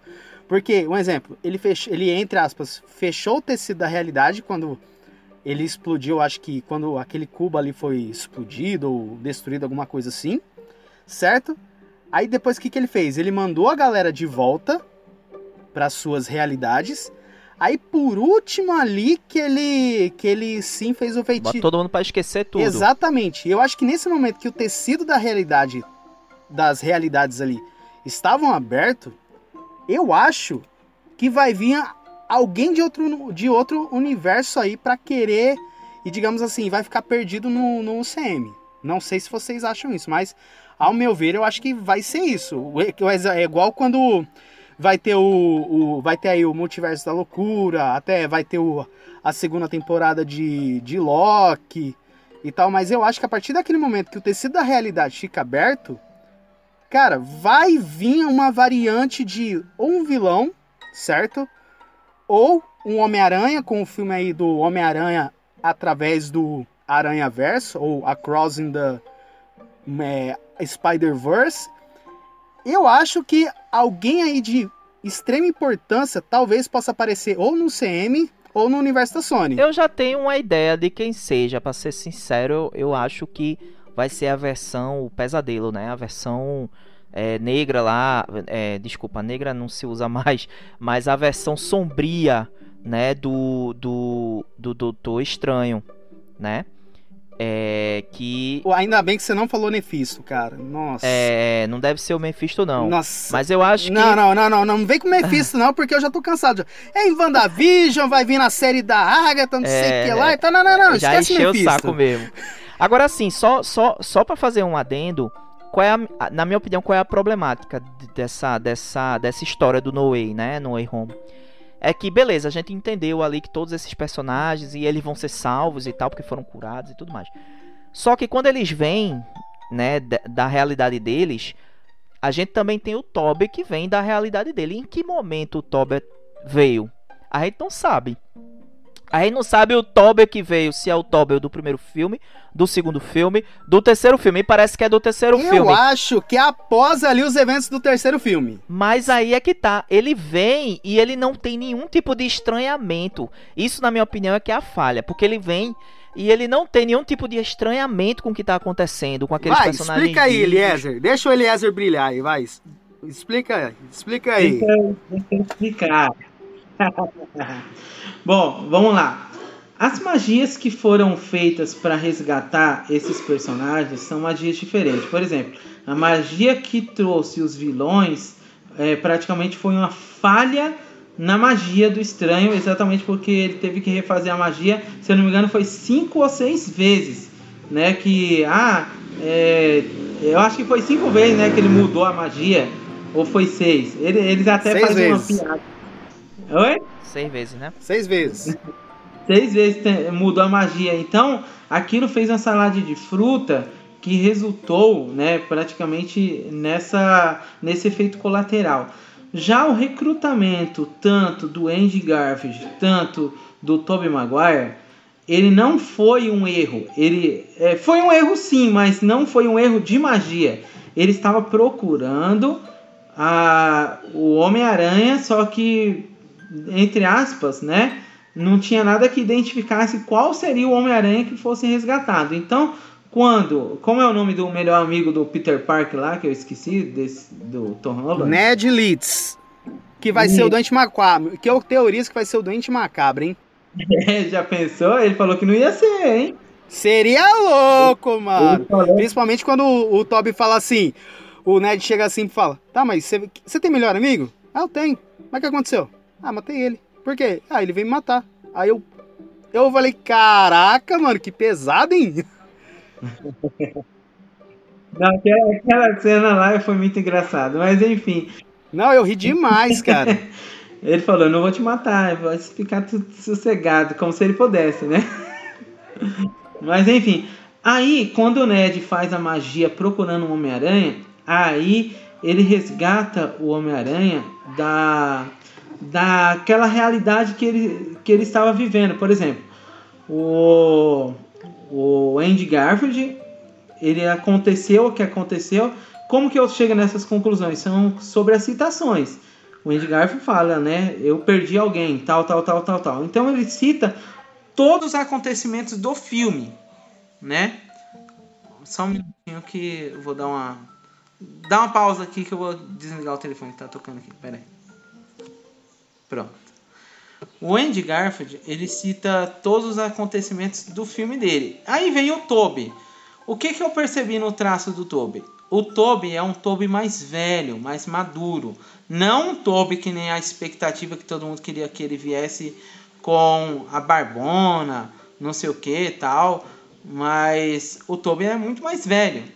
E por ele ser mais velho, ele é uma pessoa experiente. Não é aquele, aquele Toby que. Não é aquele Homem-Aranha que é, tava nos três filmes, sabe? Ele era um cara experiente e mais velho. Aí eu pensei, caramba, então é por isso que ele não estranhou nada. Por isso que ele tava por dentro meio que do que estava acontecendo. Falar na verdade, cara, eu acho que, que esse Toby aí velho, mano, eu acho que, Rudá, na minha opinião, eu acho que ele, digamos assim, ele ficou conhecendo algo parecido por causa que, digamos que esse Toby é o Toby após os eventos do Homem-Aranha 3. Não sei se você acha é, isso. Não, eu tive a impressão, eu tive a impressão que é um Toby mais experiente, assim, pra, o Homem-Aranha 3. Eu, ele, ele até deu, ele até muito mais velho, deu até a impressão que, que ele era um Toby que já não era mais, já não atuava mais como Homem-Aranha é, é em tempo integral, digamos assim, já era uma já tava numa realidade onde ele já tava meio que aposentado, sabe, mais tranquilo assim. A primeiro impacto que eu tive dele foi esse. Não ficou muito claro para mim, na verdade, se ele era um Homem-Aranha na ativa ou se ele tava aposentado também. Enfim, mas com certeza me, era um Tobey que já tinha passado tudo aquilo. Só que o filme não para mim o filme não deixou claro em que momento. E aí ele não tem, não tem um estranhamento dele e dos vilões com ele, sabe? O reconhecimento daquela realidade e o estranhamento que, porra, porque esse cara tá vivo, né? Para mim ficou um pouco a, aquela parte ali ficou um, falha em explicar. Um pouco confusa, né? É uma vírgulazinha. é uma vírgula. Bom, tem as menções. É uma, né? é uma vírgula assim, ó. É, uma, é, uma, é um furinho de roteiro, o Rudá, que tá ali, só que não interfere na obra. Não, não interfere, não interfere, absolutamente. Eu não considero furo de roteiro por causa das menções. Porque quando o Homem-Aranha tá conversando com outro Homem-Aranha, que tá conversando com outro Homem-Aranha, é, eles mencionam acontecimentos e o Tobey Maguire ele também menciona, por exemplo, quando ele, ele falou que ele queria a morte de tal pessoa e ele conseguiu, mas ele não ficou satisfeito. A gente já sabe do que, que ele está falando, né? Que ele está falando lá do, do Duende Verde, né? Que ele queria que o Duende Verde morresse e de fato ele morreu. E depois ele cita algumas coisas, que ele ficou amargurado, que ele ficou isso, que, que ele ficou aquilo meio que dando a entender que ele nunca mais foi um Homem-Aranha é, da mesma forma que ele era no início, que ele tinha uma amargura no coração dele. E aí o Andy Garfield também cita a mesma coisa, né? Que, ah, eu também, é, depois que a... É, é Gwen? Guinevere? Eu não lembro. Gwen. Gwen. Isso. Depois que ela morreu, eu também nunca fui um mesmo, tal, tal, tal. E a gente não quer que nada disso aconteça com você. Então, meio que essas menções, elas são dedutivas e interpretativas, né? Você consegue deduzir várias coisas e consegue interpretar que é, ele é uma pessoa mais experiente. Agora não mostrou se ele estava nativa de fato, porque estava sem o traje. Ou, calma aí, calma aí, deixa eu tentar recapitular. Ele tinha um traje embaixo da roupa dele? Toby sim. O Toby sim. Ah, então eu acho que ele tava nativo assim. Porque é, se ele tava com traje, né? Significa, né? Que meio que na dedução, que ele não ia ficar com a roupa do Homem-Aranha lá sem. sem. Tipo assim, ele nunca mais se trocar, né? Eu acho que ele se troca assim. Depende, ué, se a preguiça ficar tanto, ele então, não troca.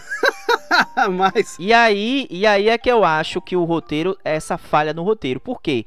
Porque aí eu, você abre uma, você abre um milhão de possibilidades aí, né? Por exemplo, vamos lá. Se ele é um Homem-Aranha e ele tá na ativa, é...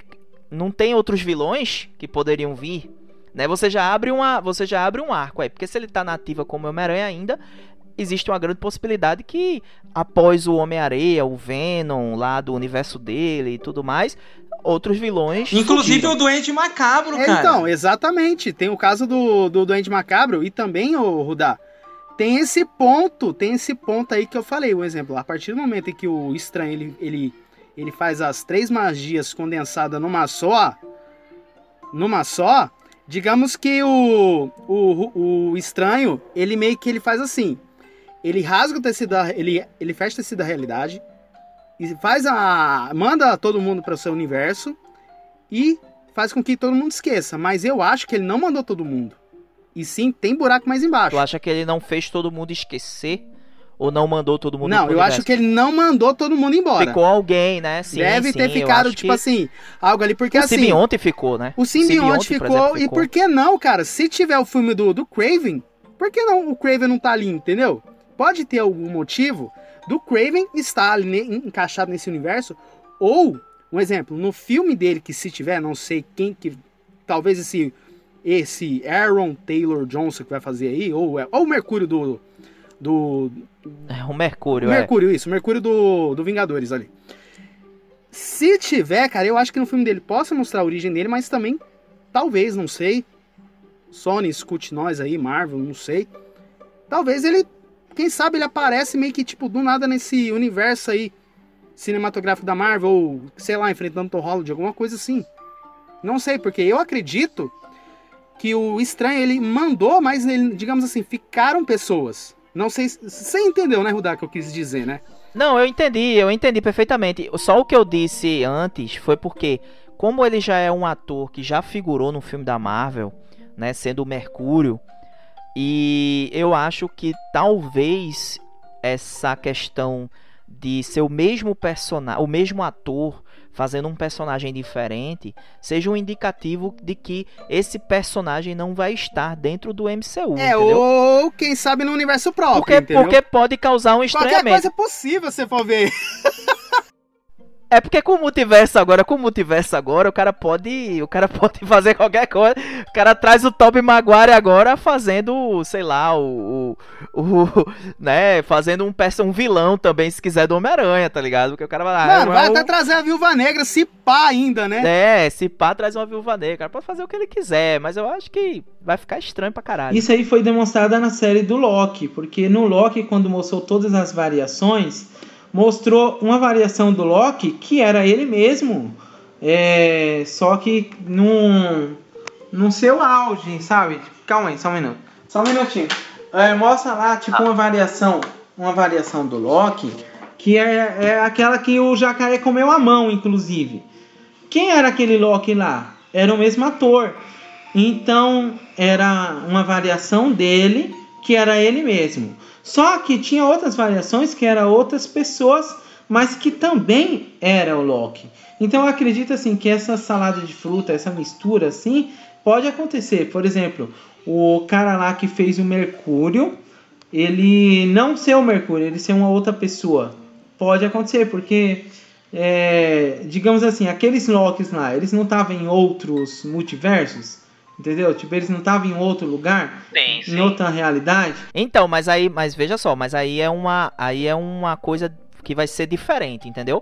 Eu entendo do ponto de vista assim da premissa, tudo bem, mas tô dizendo, vai ser uma coisa diferente, porque os outros Locks de outros universos são outros atores.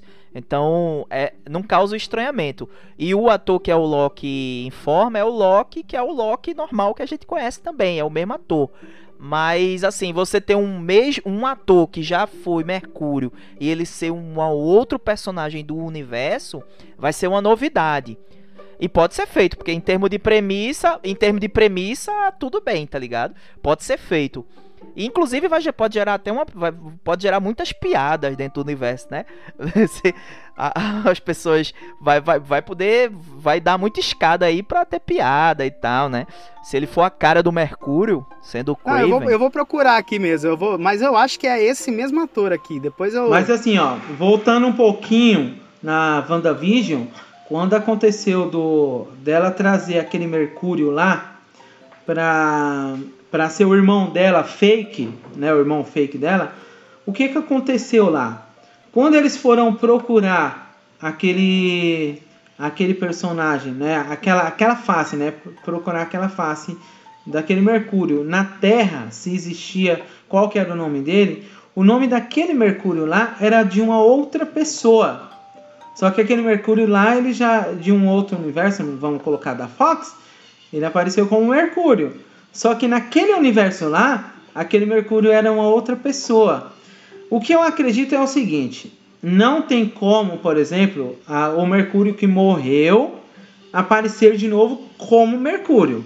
Isso aí é meio que impossível, a não ser se for é, que nem aconteceu com a Viúva Negra de de evitar a morte, sabe? Tipo, ele burlar a morte, ele do passado vir e se salvar. Só se for assim, mas aquele Mercúrio que morreu já era. Ele não aparece mais como Mercúrio. Só que o mesmo ator aparecer como um, um, um outro personagem, pode ser que isso possa acontecer se vir de um outro universo. Por exemplo, se vir de um. Sim, sim. A premissa é possível, com certeza. É, inclusive, eu acho que seria. Eu acho que que essa coisa do multiverso também rende você ver personagens é, que, que são heróis num, num, num universo, eles não serem heróis em outro, né? Serem pessoas normais também. Acho que você tem muita coisa interessante. Então, eu acredito que, que eu acho que é só por causa disso. O... Então, eu acho que é só por. Então, uma coisa assim. Que eu acho que algo que vai explorar muito nessa fase 4, até quando tem essa brecha aí do. E é, porque se você for ver, muita. É igual, tem uma dúvida até hoje. Tanto que foi até que eu comentei. Que a gente, que eu e o Eliezer, a gente comentou num episódio de Warif. Que o Eliezer fez uma pergunta assim. Ah, quem que foi que abriu o, o multiverso? Ah, Wanda, Doutor Estranho, é, é, o Loki. Aí eu falo que não. Eu falo que tudo ali foi, um, foi digamos que, é feito em conjunto. Mas em que um não sabia o que, que o outro estava fazendo, entendeu? Porque cada produção foi feita uma série diferente, entendeu? num período ali diferente. Tudo foi uma verdadeira merda, porque são só coisas que deram errado que fez propagar essa essa, digamos assim, essa salada de fruta do, da abertura do multiverso, né? Só que eu tava errado na minha teoria. Eu achava que ia juntar três, três multiversos em um nesse filme do Homem-Aranha e não foi. Foi a abertura de fenda que fez com que pessoas de um outro, dos outros universos fossem para o universo do Tom Holland. Mas eu achava que seria uma mistura por causa do trailer. Não, não mas ó, se você for ver, Rudal, eu acho que você, eu acho que você pode até concordar discordar, mas eu, eu penso assim. que tudo ali, se você for ver, foi aberto em conjunto. Um exemplo. A Wanda, em relação à série WandaVision, não tem tanto interferência, mas se você pega ali. A Sylvie, quando ela matou o Imortus barra aquele que permanece, as ramificações, puf, abriram. Mas a magia do estranho, digamos que abriu a porta para a galera entrar. Por isso que, digamos, ele que meio que a galera se é, acordou ali naquele universo do, do filme do No Way Home. Não sei se você acha isso, Rudá. Eu, eu não, eu acho que eu acho que é uma questão de ordem cronológica dos acontecimentos. Eu acho que é, a gente, apesar de assistir algumas coisas depois, é, eu acho que algumas coisas estão acontecendo mais ou menos na mesma hora. Por exemplo, eu acho que os acontecimentos de No Way Home é, talvez possam ter. Eu tô fazendo um exercício, tá? Aqui, mas ele talvez possam ter acontecido, é, terem acontecido ao mesmo tempo que acontecia lá o Loki, né? E aí, eu não sei se vocês lembram lá o Jonathan Myers lá no, no final, o Kang, né, que faz o Kang. Ah, o Immortus barra que ele permanece. Isso, ele, ele em algum momento ele diz que não consegue mais ver, né, o, o que tá acontecendo, ele ele é quando ele morre depois e tal, ele não, não consigo mais ver o que é que tá acontecendo e tal. É eu acho que ali eu, eu primeiro pensei que tinha a ver com o que estava acontecendo com WandaVision ali no final. Mas talvez ele, ele, ele tenha a ver com alguma coisa que aconteceu no Way Home, tá ligado? Então, é, é uma questão mesmo da gente entender a ordem cronológica. Então, eu, então, eu acho. É porque se você for ver, é que a gente tem que entender como que a série. É porque se você for ver, a, a, a TVA ou AVT, ela passa num ponto que é fora das linhas temporais. Então, assim, digamos que pode ocorrer qualquer momento. Qualquer canto. Ah, o Loki viajou para o passado, de repente vai para o futuro. Então, pode ser que nesse ponto, nesse acontecimento, que digamos que, sei lá, quando a Sylvie matou o, o personagem do Jonathan Mayhews, o Immortus Bar que ele permanece, digamos que coincidiu com essa magia do estranho. Na verdade, na verdade, pode ser. Na verdade, em vez da gente ter uma visão como é um acontecimento simultâneo, a gente pode ter uma visão também como um efeito dominó, né? Que vamos dizer uhum, que uma coisa afetou a outra, né? Vamos lá. Ah, por que, que o Doutor Estranho vai procurar agora a Wanda para ajudar ele? Eu fico imaginando, né? Já fico teorizando. Porque ela é capaz de criar realidades, cara, realidades diferentes dos acontecimentos originais, entendeu? Então o acontecimento Sim, original. Né? Isso. É, o, praticamente seria como se ela pudesse cancelar um evento Nexus, né? Porque assim, uh -huh. vamos colocar que o multiverso ele foi aberto. Só que o multiverso é um desastre. E dependendo do que acontecer, pode causar até o fim do multiverso, né? Dependendo do, de quem que vir, tem pessoas, por exemplo, que pode vir, se for que nem a, a DC apresentou lá, o antimatéria lá, que podia acabar com todo o multiverso da DC, vai saber se isso não poderia acontecer na Marvel, entendeu? Inclusive do próprio. No próprio Arif. né? No, no Arif lá mostrou o. Como é o nome do vilão do. Do Homem de Ferro lá, do, do inteligência artificial. Ultron. Isso. Mostrou que o Ultron conseguiu burlar a, aquela questão do, do multiverso, ele conseguiu sair fora do multiverso e ir para um lugar em que ele conseguia observar os multiversos, que é o lugar onde o. o como é o nome lá do, do Arif Vigia. Vigia, caramba, eu sou ruim de, de lembrar no improviso, né? Mas enfim. Melhor treta, hein? Melhor treta do UCM. Vigia versus Ultron Mega Power poderoso.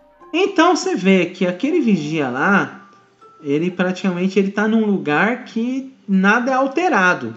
Tudo pode ser alterado no multiverso, mas na, aonde ele está não pode ser alterado. Só que quando o Ultron ele consegue aqueles poderes de todas as joias, ele consegue ir para onde o Vigia tá.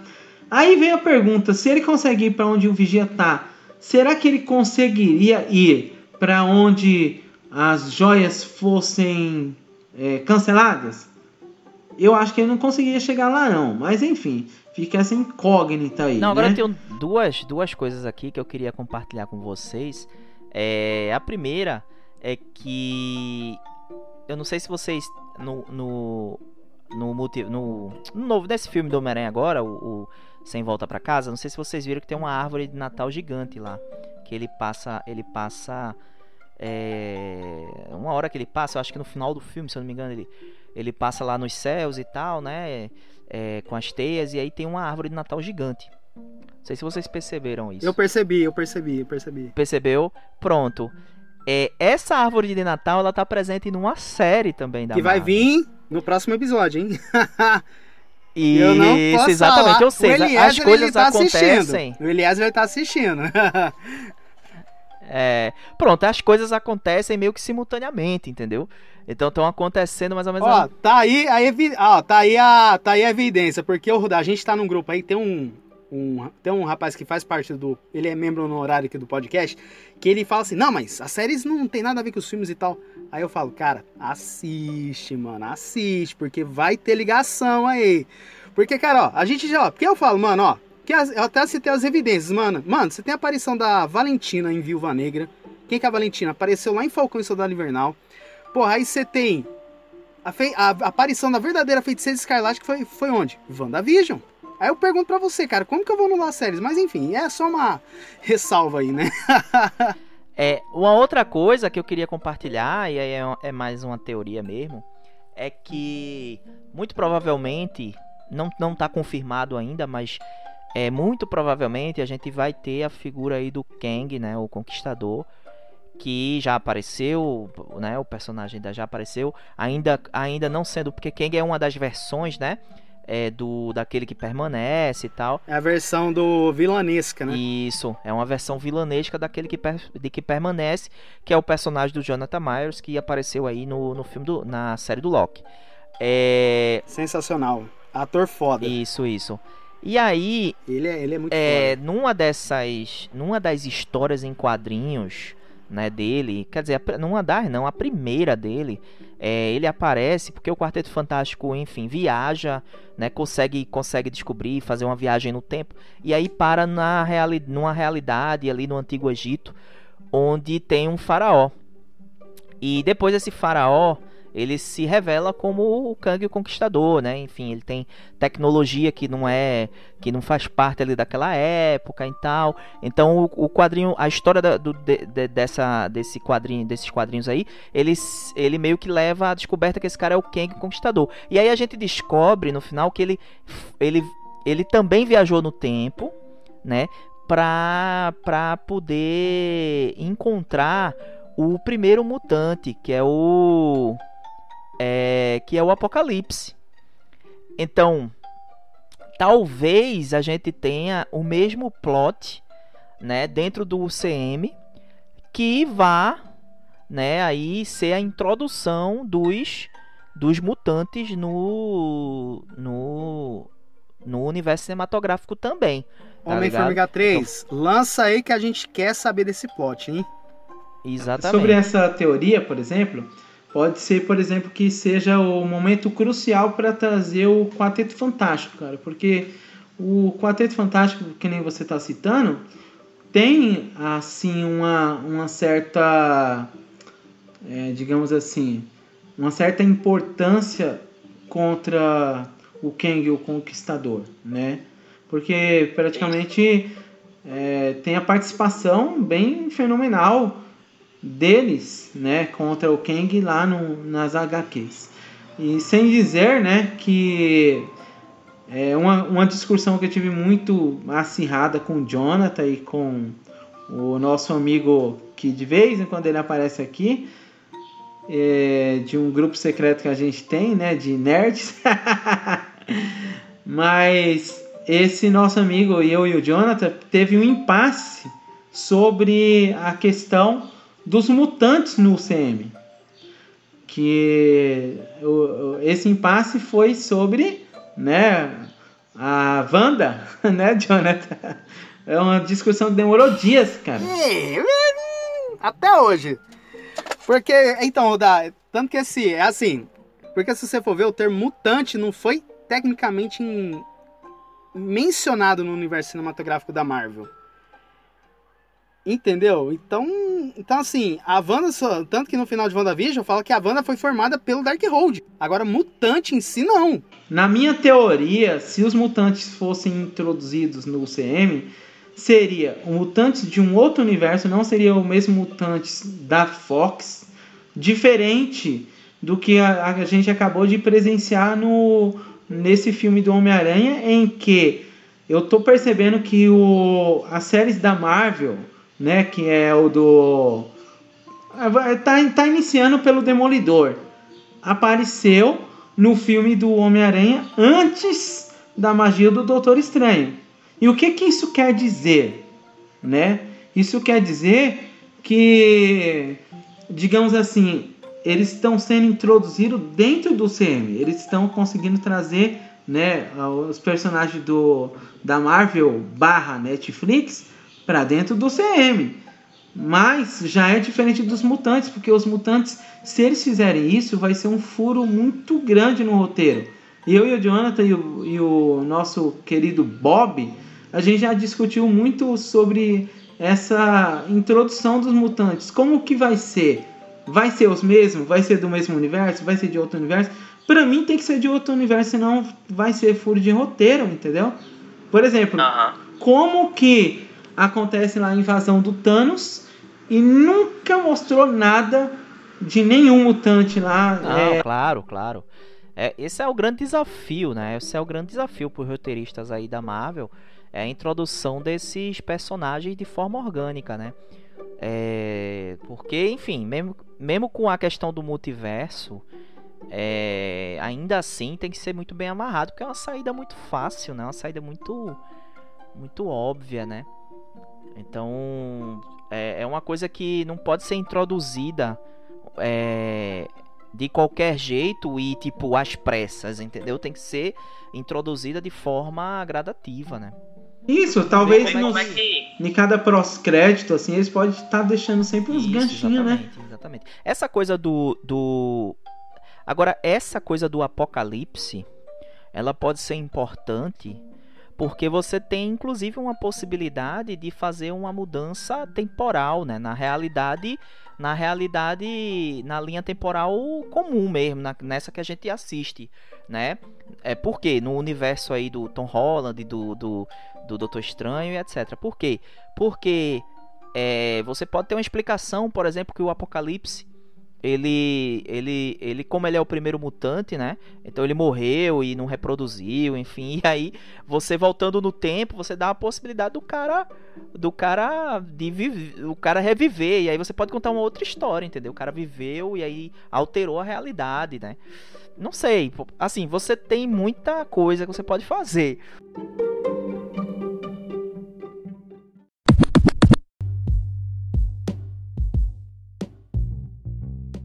Eu vou fazer uma pergunta pra vocês agora, hein? Eu sei que foi algo que. Eu conversei em office com o Eliezer em si, mas foi algo, Rodar, que me incomodou. Um, uma vírgula assim que me incomodou assim na minha experiência no filme inteiro. O que, que vocês acharam da, da bipolaridade inexplicavelmente jogada do Homem-Areia? Pode falar, Rodar, porque eu já falei para ele, então eu vou repetir aqui.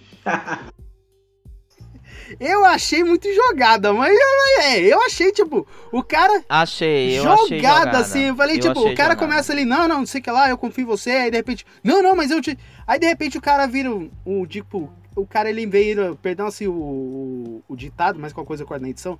O cara ele vai, o Maria vai com as outras, tipo, segue o fluxo. Aí eu falei, não, não, não, não, não, não, não, não, não. Aí eu já, aí já, tipo, me fiquei meio desconfortável, assim, até na, no final da aparição dele, porque se você for ver, Rodar, é sério, eu, eu sou meio chatinho, sabe? Eu sou meio. Eu cronometrei. Quanto tempo cada miranha, cada vilão aparece de tela?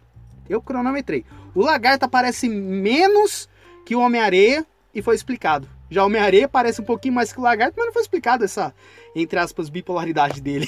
mas é sim, o que eu sim. senti, entendeu? Eu acho que o próprio o próprio Electro, né, ele, ele, ele é um personagem que ele no, no, no filme, no filme dele, né, em que ele aparece lá com o Andrew Garfield tal, o segundo filme, é, ele, ele meio que é um personagem que é ressentido e tal, ele já é um personagem bem ruim mal construído no filme, né? Porque, enfim, a motivação dele é porque tem inveja do Homem-Aranha e tal. Eu, eu acho aquele filme bem, bem péssimo, assim. Pra mim é o pior. É tão ruim quanto o terceiro do Tobey, né? Mas... É, ele é, se transforma no Eletro, no Eletro é, porque ele, ele é, cruza a linha da loucura ali. Né? Ele meio que enlouquece, cruzou a linha e chau pro louro, sabe? E enlouqueceu e virou o vilão e acabou. E aí nesse filme ele é bem mais contido, né? Bem mais razoável. Ele entra, apesar dele ainda ter uma, uma personalidade meio ressentida, em dúvida, com medo de, de voltar a ser uma pessoa, a, a ser uma, a cair no ostracismo, né? Um cara com, com, com autoestima muito baixa. É, mas ele tá muito contido. Ele não tem aquele traço de loucura que apresenta no segundo filme. Então aí eu já acho bem. Bem, eu já achei que tem uma diferença entre o personagem, os, os personagens, né? O personagem eletro do segundo filme lá e esse. É, e a bipolaridade também. A bipolaridade do Homem-Aranha, porque o Homem-Aranha, ele é um ele é um vilão que não é exatamente um vilão, né? É um cara que procura redenção. Então ele tem um, a mentalidade dele é a mentalidade de um cara que só tá fazendo aquilo ali mesmo porque ele tá precisando, né? Chegar naquele ponto e tal.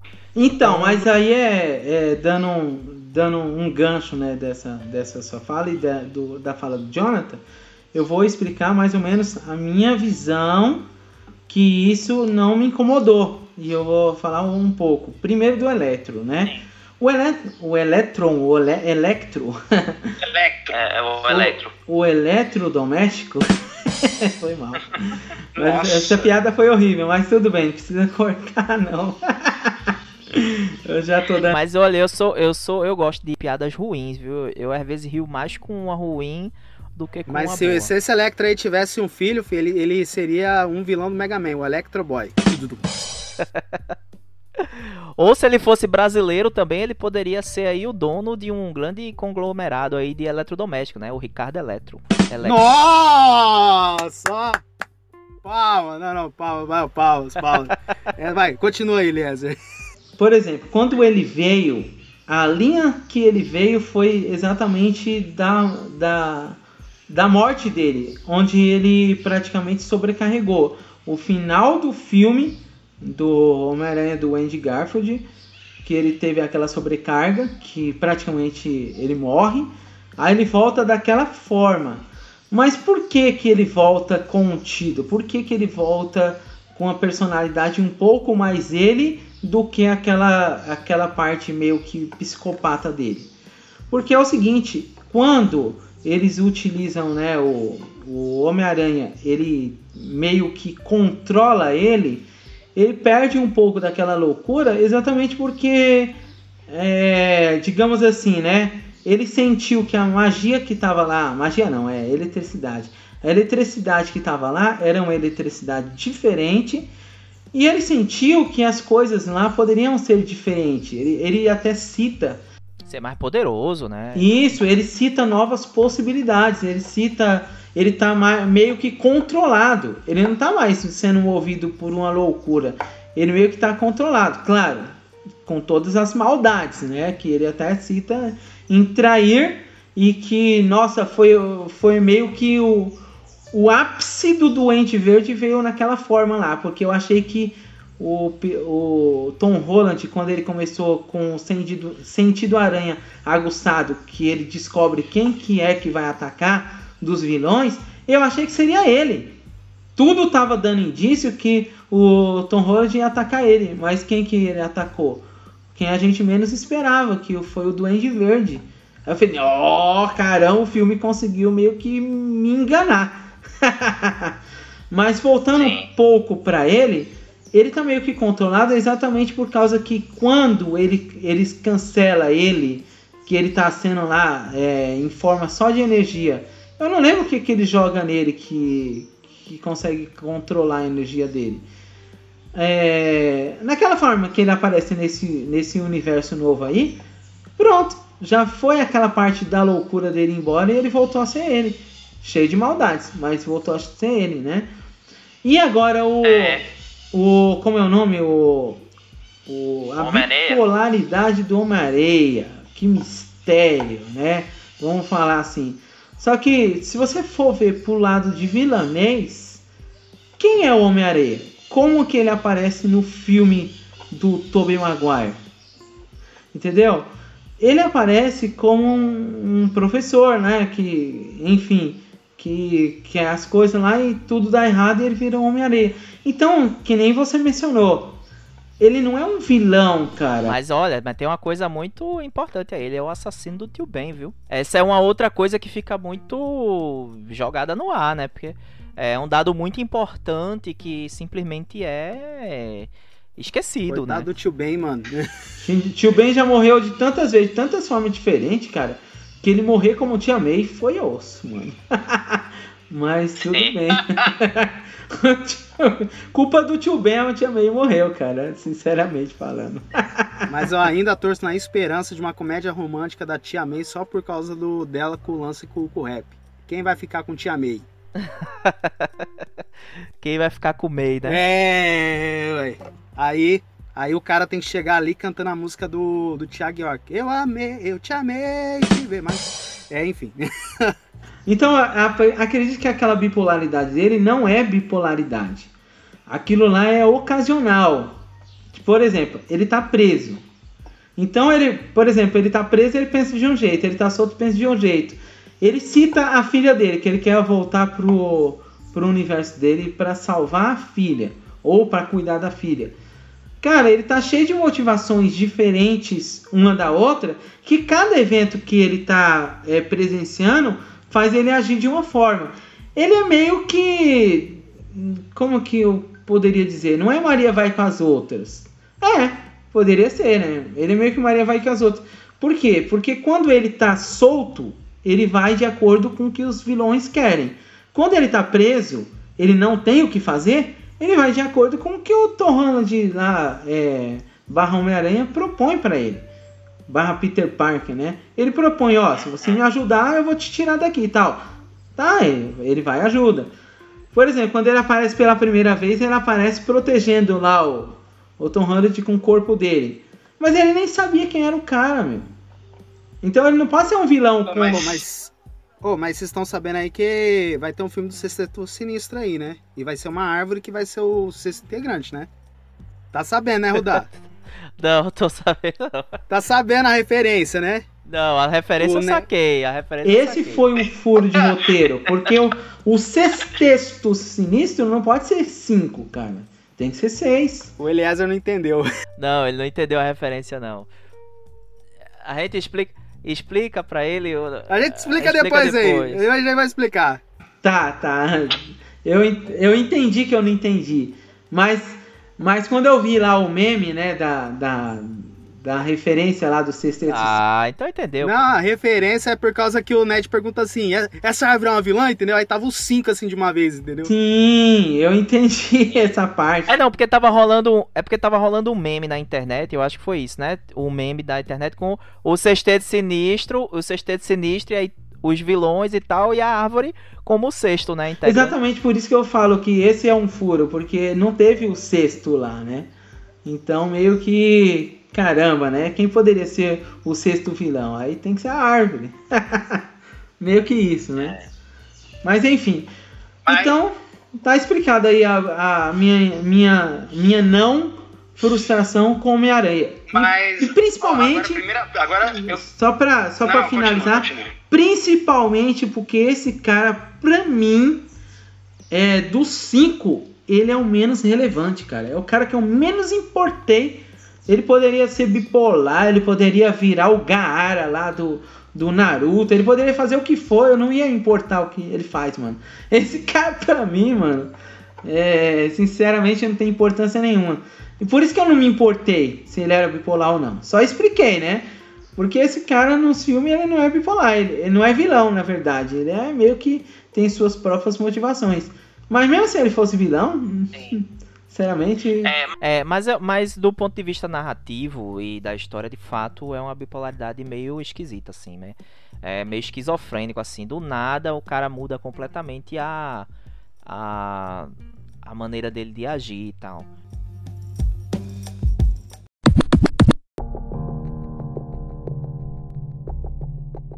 Mas eu queria fazer uma pergunta pra vocês. O que, que vocês acharam do Duende Verde, hein, cara? Dessa volta aí do Willem Dafoe. Ah, Vocês eu gostaram da atuação dele no filme? gostei, eu gostei, cara. Melhor vilão. é. Cara, Me- melhor vilão. Cara, eu acho, cara, de vilão assim de filme, não, não desmerecendo assim os outros vilões e tal. A gente teve vilões emblemáticos como o Thanos. Eu acho que pra esse drama pontual, cara, cara, eu acho que foi muito sensacional esse Duende Verde. William Dafoe, cara, eu acho, cara, o William Dafoe sem máscara filho, é o melhor. Mais assustador que, que E ele com voltou máscara. em forma, né, cara? Ele voltou em forma. Parecia que ele tava interpretando o Duende Verde ontem, né? Tipo. Então, cara, eu achei E espantoso. eu acho que ele é, do- e ele, e ele é dono. De, desculpa, Jonathan. Só pra, só pra dizer uma coisa que, eu, que antes que eu esqueça. Mas eu acho que ele é dono da cena mais importante, assim, e visceral, né, do filme. Que é aquela briga no, no, no, no apartamento lá, no, no, no, no edifício. Que é absolutamente brutal. E eu acho que é uma das, das cenas mais das cenas assim mais impactantes do homem desse desse novo Homem-Aranha, né, velho? É uma cena altamente visceral, uma porradaria franca mesmo e, e, e você sente ali os ossos quebrando, cada soco ali é sentido. No final tem um desfecho da morte da tia May, enfim, pra, pra acabar, Nossa. né, com a cena. É, aquela Vocês se cena ali emocionaram é- na, na morte da, da tia May? Eu me emocionei. Vocês E, se e eu me emocionei. Não cheguei a chorar, lógico, mas eu me emocionei. Não, não, não, não, não, não, não, não, não, chorar não, suar pelos olhos. Suar pelos Vamos- olhos, é. Vamos ser mais, ma- vamos ser mais másculo aí, Rudá. vamos mas, ser mais másculo mas eu aí. me emocionei bastante. Zoeira, não, zoeira. E eu Eu me achei, emocionei. e eu achei que foi uma puta de uma de uma, porque assim, se a gente for parar pra pensar, os Homem-Aranhas, o a marca do Homem-Aranha, né, é justamente essa a perda, né? Ele, ele, ele é um personagem que ele perde muito. Ele perdeu a mulher, o amor da vida dele. Nos quadrinhos mesmo, né? A Gwen é, um, é uma personagem que, que era o amor da vida dele antes da, da, da Mary Jane, né? Então ele perde a tia May, ele, ele, a tia May, ele perde a Gwen, né? Ele perde o tio Ben, né? Que é o cara que molda o caráter dele, né? Pra ele se tornar quem ele é. Foi o cara que moldou o caráter dele como, como ser humano, né? É, ele tem um arco que ele perde a, a tia May também, né? Nos quadrinhos. Então ele tá sempre perdendo, ele perde o melhor amigo, né? É, ele perde o mentor. A perda, né? O, o Homem-Aranha ele tá intimamente ligado, a construção dele como personagem tá intimamente ligado às perdas, né? E o mote dos grandes poderes trazem grandes responsabilidades tá justamente ligado a isso, né? É, você tem que você tem um grande poder e naturalmente você tem uma grande responsabilidade, independente se você perder algo ou não, você tem que assumir essa responsabilidade, né? E aí a gente teve agora, tudo bem, ele a- o pessoal aí que pode dizer que ele perdeu o Tony Stark, mas Tony Stark não foi uma perda pessoal. Tony Stark foi uma perda da humanidade, né? Da, daquele universo, todo mundo perdeu o Tony Stark. Era um mentor e tal, mas ele não representa uma perda tão pessoal, tão íntima como a Tia May, né? E aí nesse filme agora ele perde, ele entra em contato com essa coisa dos grandes poderes, trazem grandes responsabilidades. E aí você tem de fato o Homem-Aranha desabrochando, se tornando o grande o grande personagem que ele vai ser daqui pra frente. Então é muito interessante, esse filme é muito importante. E é por isso que eu falo que esse filme, ele, ele transformou para o aranha que a gente queria ver. Entendeu? É aquele aranha que mesmo assim, ocorre, de, ocorre assim, perde tudo, perde alguém, perde não sei o que lá. Ele se motiva, vai para uma pessoa motivada, bem-humorada e consegue motivar o próximo. Era isso que eu quero, que eu É, gosto dele. Porque assim, vai voltar naquilo que a gente falou lá no início do podcast sobre aquilo que a gente estava esperando desse filme. Porque o, o que a gente, tanto as pessoas que estavam na vibe, quanto as pessoas que não estavam na vibe para não se frustrar, ambos superaram a sua expectativa. Por quê? Quem não tava na vibe, quer dizer, que nem eu, eu não tava, não tava esperando que ia aparecer os três. Inclusive eu sempre falei pro Jonathan, ó, Jonathan, pode ser que apareça. tava. Pode ser que apareça. Mas eu prefiro acreditar que não vai aparecer, porque assim, se não aparecer, eu não vou me frustrar. Porque se for oposto, com certeza todo mundo que está esperando vai se frustrar. E isso é sério. Se se frustrar, vai dar nota lá embaixo pro filme. Então eu prefiro pensar que o filme vai ter uma coisa meio ruim e ser boa, que nem aconteceu, do que esperar que tudo vai ser bom e de repente, tcharam, não apareceu ninguém. Ele venceu todo mundo sozinho, ou, ou pior, né? As, os outros Homem-Aranha ser ele mesmo, né, Jonathan? Aí entra numa pergunta assim que eu queria fazer assim para vocês. Vocês, lógico, eu sei que todo mundo pulou alto, deve ter gritado igual um maluco, louco na sala de cinema, até quando tava vendo o filme. Mas eu queria achar, fazer uma pergunta assim para vocês. É, vocês gostaram da dinâmica entre Toby, Andrew e Tom? A dinâmica deles? Eu gostei, cara. Achei que foi bacana. Achei que foi bacana. Inclusive, a gente fica com vontade de ver mais. É, né? cara. É, cada referência lá foi uma nostalgia. Cada citação foi uma nostalgia. Por exemplo, quando o Toby lança a teia usando a pele. Putz, mano, que da hora, cara. Porque os caras já, já. Caramba! Você solta a, peia, a teia assim? Aí os outros, não, mas vocês não fazem isso? Aí os outros, não, a gente fabrica a nossa própria teia. Mas e depois, né? Querendo dizer, defecar, será que sai teia mesmo também, né? Enfim. Meu, foi muito da hora, mano. Foi muito não, da hora. O melhor. Oh, mas o melhor é, é, a, é a cena lá que, tipo assim, o, tá lá os três Homem-Aranhas, assim, tentando em, trabalhar em equipe. Aí o Tom pergunta assim: Vocês nunca trabalharam em equipe? Aí um olha assim pro outro e fala: Não, e você? Eu já, eu já entrei numa equipe de heróis. Aí, eu, eu já entrei no, nos Vingadores. Aí o Toby e o Andrew perguntam assim: Vingadores? Caraca, você entrou numa banda? Nossa, aí eu dei, eu dei risada. O que, que vocês e, acharam E é o seguinte: só entendedores que entenderão. Só quem assistiu os filmes antigos vão conseguir entender essas piadas. Porque quem veio da nova geração que nunca assistiu Homem-Aranha o do Toby e nunca assistiu o do Andrew, Andrew não vai conseguir entender o, do que, que eles estão falando e nem entender as referências nem dar risada. Só quem assistiu vai conseguir entender.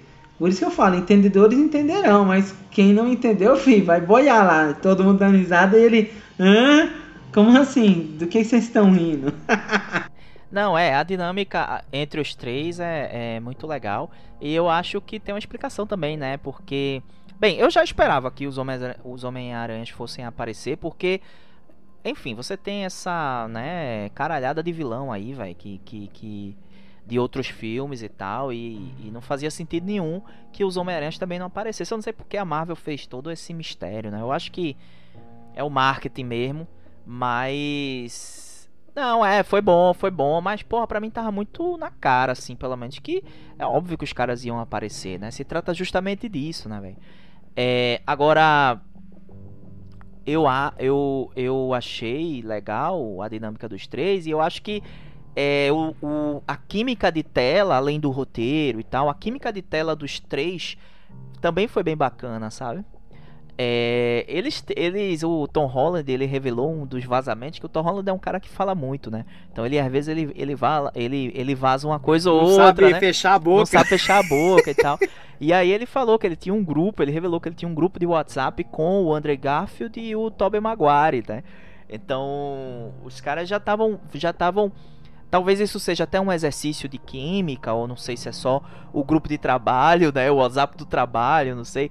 É, mas é, os caras com certeza estavam já numa química fora das, das telas, né? Então isso, com, com, isso muito provavelmente contribuiu aí para aquela química entre os três na durante as gravações, que ficou realmente muito legal. Eu fiquei com um gostinho de quero mais, assim, porra, queria ver mais, velho, esses três juntos, sabe?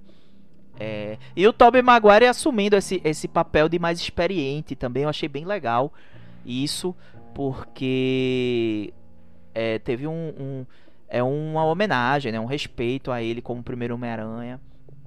Eu achei, eu achei muito bom, velho. Foi, foi muito legal mesmo. até, o, até o próprio gesto do Tobey Maguire, quando ele apareceu lá, tipo, calminho, quando ele apareceu pela primeira vez, assim, né? Abriu o portal, apareceu ele sem a roupa, sem nada, e ele, ele, né, começou a falar todo calminho com eles lá, tal, tal, tal.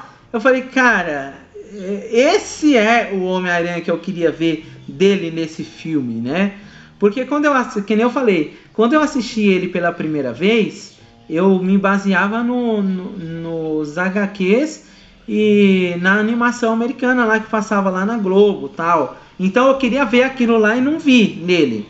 Então aquele é um ponto que se encerrou, mas não estragou o filme, entendeu? É só o personagem em si, né, do Peter Parker que eu não consegui enxergar. Já nesse filme agora do, do Miranha Verso, exatamente o que eu queria ver era aquele Tobey Maguire bobinho lá do, dos primeiros do primeiro filme, do segundo filme, do terceiro filme. Terceiro nem tanto, né, que ele já tava rebelde lá, mas eu queria ver ele assim, cara, e eles mostraram exatamente como que era, como que ele seria bem mais velho. Eu curti demais, cara. O Toby aparecendo nesse filme dessa forma, entendeu?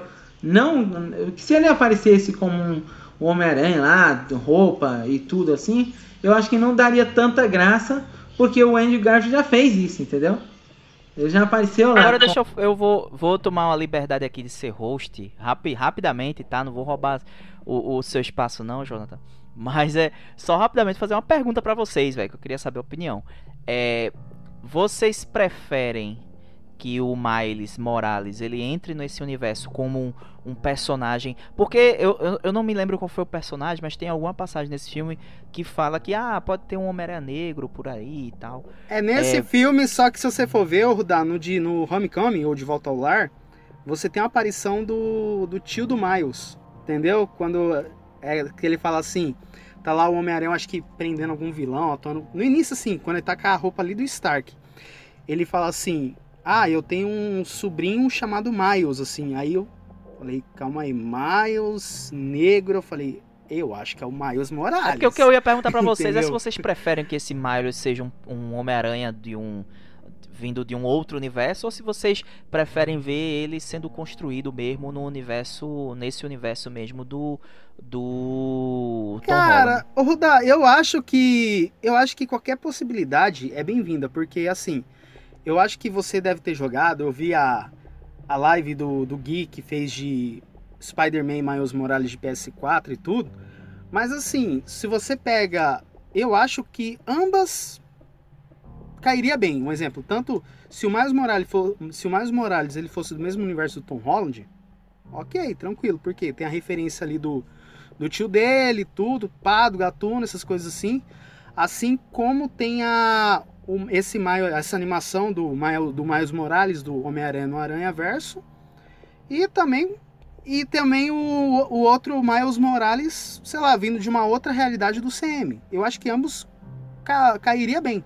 Qualquer situação ali que o Find arriscaria, cairia bem, cairia como é, Se fosse para me escolher que... entre um e outro, eu, eu preferiria da vindo da animação mesmo, né? Como se fosse em uma ordem meio que cronológica, assim. Mas eu, eu acho difícil isso acontecer.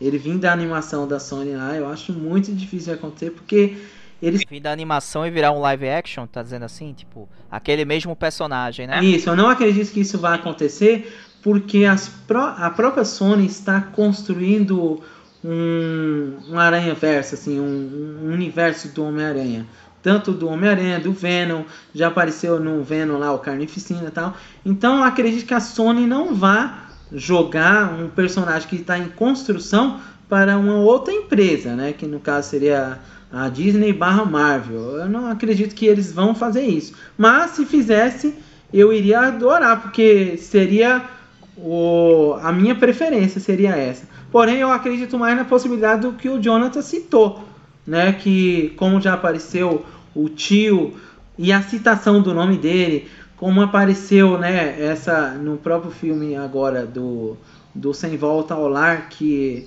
isso aí foi numa, numa conversa, né? Que estava tendo lá. Não lembro se foi com o Electro, mas mas ele falou eu acredito que deva existir algum Homem-Aranha negro por aí. Isso é uma referência que eles estão querendo. Não, não sei se trazer ou se fazer um marketing para Sony, né? Não sei, não sei o que ele estava pretendendo. Mas ele citando isso aí, todo mundo entendeu. Todo mundo que acompanha o Homem-Aranha entendeu do que se trata. E eu acho isso legal. Qualquer um que vier, cara, é bem É lucro, né? É o qualquer um que vier seria seria lucro. Mas aí eu vou fazer uma pergunta para vocês. Que que vocês, qual que seria, que que vocês acharam da jornada de redenção do nosso querido Otto Octavius após o Tom o, o Miranha do Tom Holland entre aspas conseguir amansar ele lá com aquela tecnologia do, do tentáculo dele. Ah, achei massa, cara. Achei massa. O... Eu curti, achei, Achei muito foda. foda. O Otto é um personagem. É porque, na verdade, os vilões de Homem-Aranha, assim, você não tem nenhum vilão é, que é 100% vilão, né? Isso é uma coisa que os quadrinhos do, do Homem-Aranha sempre trouxeram, assim. É, de você ter os vilões com uma certa ambiguidade, né? Certas complexidades, assim, em termos de personalidade. E os quadrinhos. E esse filme, ele meio que foi uma. Um resgate, né? Dessa coisa de. Pô, o cara não é vilão porque ele é vilão, né? A gente tem que lembrar que eles também merecem uma segunda chance, né? Que eles podem. Que eles podem se. se é, ter o espaço deles de redenção e tal. E aí eu achei bem legal o Dr. Octopus porque é um personagem que tem uma relação muito próxima com o Homem-Aranha no, nos quadrinhos, né? É, e, e que é um cara bem legal, assim, inclusive com Homem-Aranha, mas que enlouquece por causa do. Enfim, uma- é uma coisa que dá errado e tal, né? Aqueles tentáculos lá dá errado e ele fica meio, meio surtado. Então eu achei bem legal. Então, naque, quando, quando mostrou lá, mano, que ele, tipo, é, entre aspas, o Peter conseguiu um jeito ali pra amansar, amansar não, não, pode, não é o jeito errado, mas conseguiu transformar ele, e quando eu vi naquela cena do, da estátua ali, que tem os anões, eu achei de início que ele iria atacar os outros Homens-Aranhas. Até quando ele tá te- te- recruta lá o Ned e a, e a MJ. Eu, eu, mas quando eu vi ele, tipo, curando todo mundo, principalmente eu acho que é curando, acho que o Electro, eu achei, cara, que ele iria atacar o, o pessoal. Não sei se você achou, da, quando ele aparece assim, todo ameaçador e tal. Não, é, é sim, é, é o recurso cinematográfico mesmo pra causar a dúvida, né? É, mas. É, Como é que eu falaria? Pegadinha do malandro. Do povo malandro. Sim, do, do Pegadinha do Malandro, né? Não, não, não, não, não, pegadinha do malandro não. Pegadinha do. Do. Mano, como é que o Peter fala, mano? Do, O- do Octopus? Eu acho que é Alquim, alguma coisa assim, mas. Pegadinha do, do Peter, mas. pegadinha do Ock, né?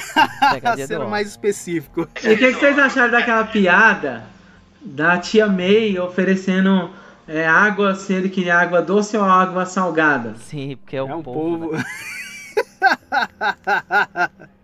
Mano, esse filme É tinha legal, muita né? piadinha, é, piadinha que a gente poderia achar sem graça, mas quem assistiu os três Homem-Aranha sabe do que que tá sendo falado de cada cada cena dessa foi bem pensada, bem roteirizada, cara. Ah, e, e- e esse, e esse filme, né?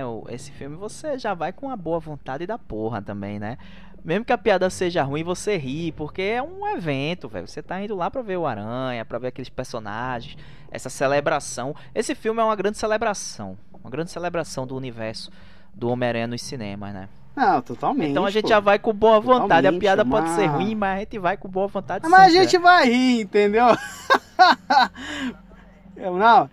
Ô, mas é sério, o, mano, uma coisa assim, que eu fiquei, tipo, eu bati palma na hora quando eu vi, mas o que, que vocês acharam da, daquela cena da MJ caindo e, e o Andrew resgatando? Lembrou de alguma, alguma outra cena aí, vocês ou não? Claro, claro. Essa é a redenção do, do, do personagem, né? Ele, ele tendo a possibilidade de salvar, né? A... Ele não salvou a Gwen e ele tem a possibilidade de salvar aí a MJ. É um. Foi legal, foi legal pra caralho. Você gritou no cinema quando você viu essa cena aí? Quando, quando ele salvou a menina, você falou, uau, bater palma também. Não, a galera bateu palma lá no cinema e tal, né? Eu, eu tava com a minha esposa assistindo, mantive, mantive a, a compostura, mas. Senão eu iria tomar o tapão, mas É. tranquilo. Mas, mas foi bem legal, foi né? bem legal, foi bem legal. Todos eles conseguem uma certa redenção, né? Você tem o, o personagem do Andrew Garfield aí salvando a MJ, né? Que, que, que faz. que remete justamente à situação com a Gwen. Você tem o personagem do Tobey, né? Do Tobey que, que salva o, o, o, o Osborn, né? Que também é uma, uma menção a, aos filmes dele, que ele não salva, enfim, o Osborn morre e isso causa um racha entre ele e o, e o Harry enfim. E aí você também tem a própria redenção do, do próprio Tom Holland, né? Que no final ele, ele de fato é, assume o manto do herói e encara a responsabilidade, faz a coisa, digamos assim, a coisa que é certa, né? Que é, é salvar o planeta em detrimento da, da própria. Da própria. do, do, do enfim, do próprio interesse pessoal, né?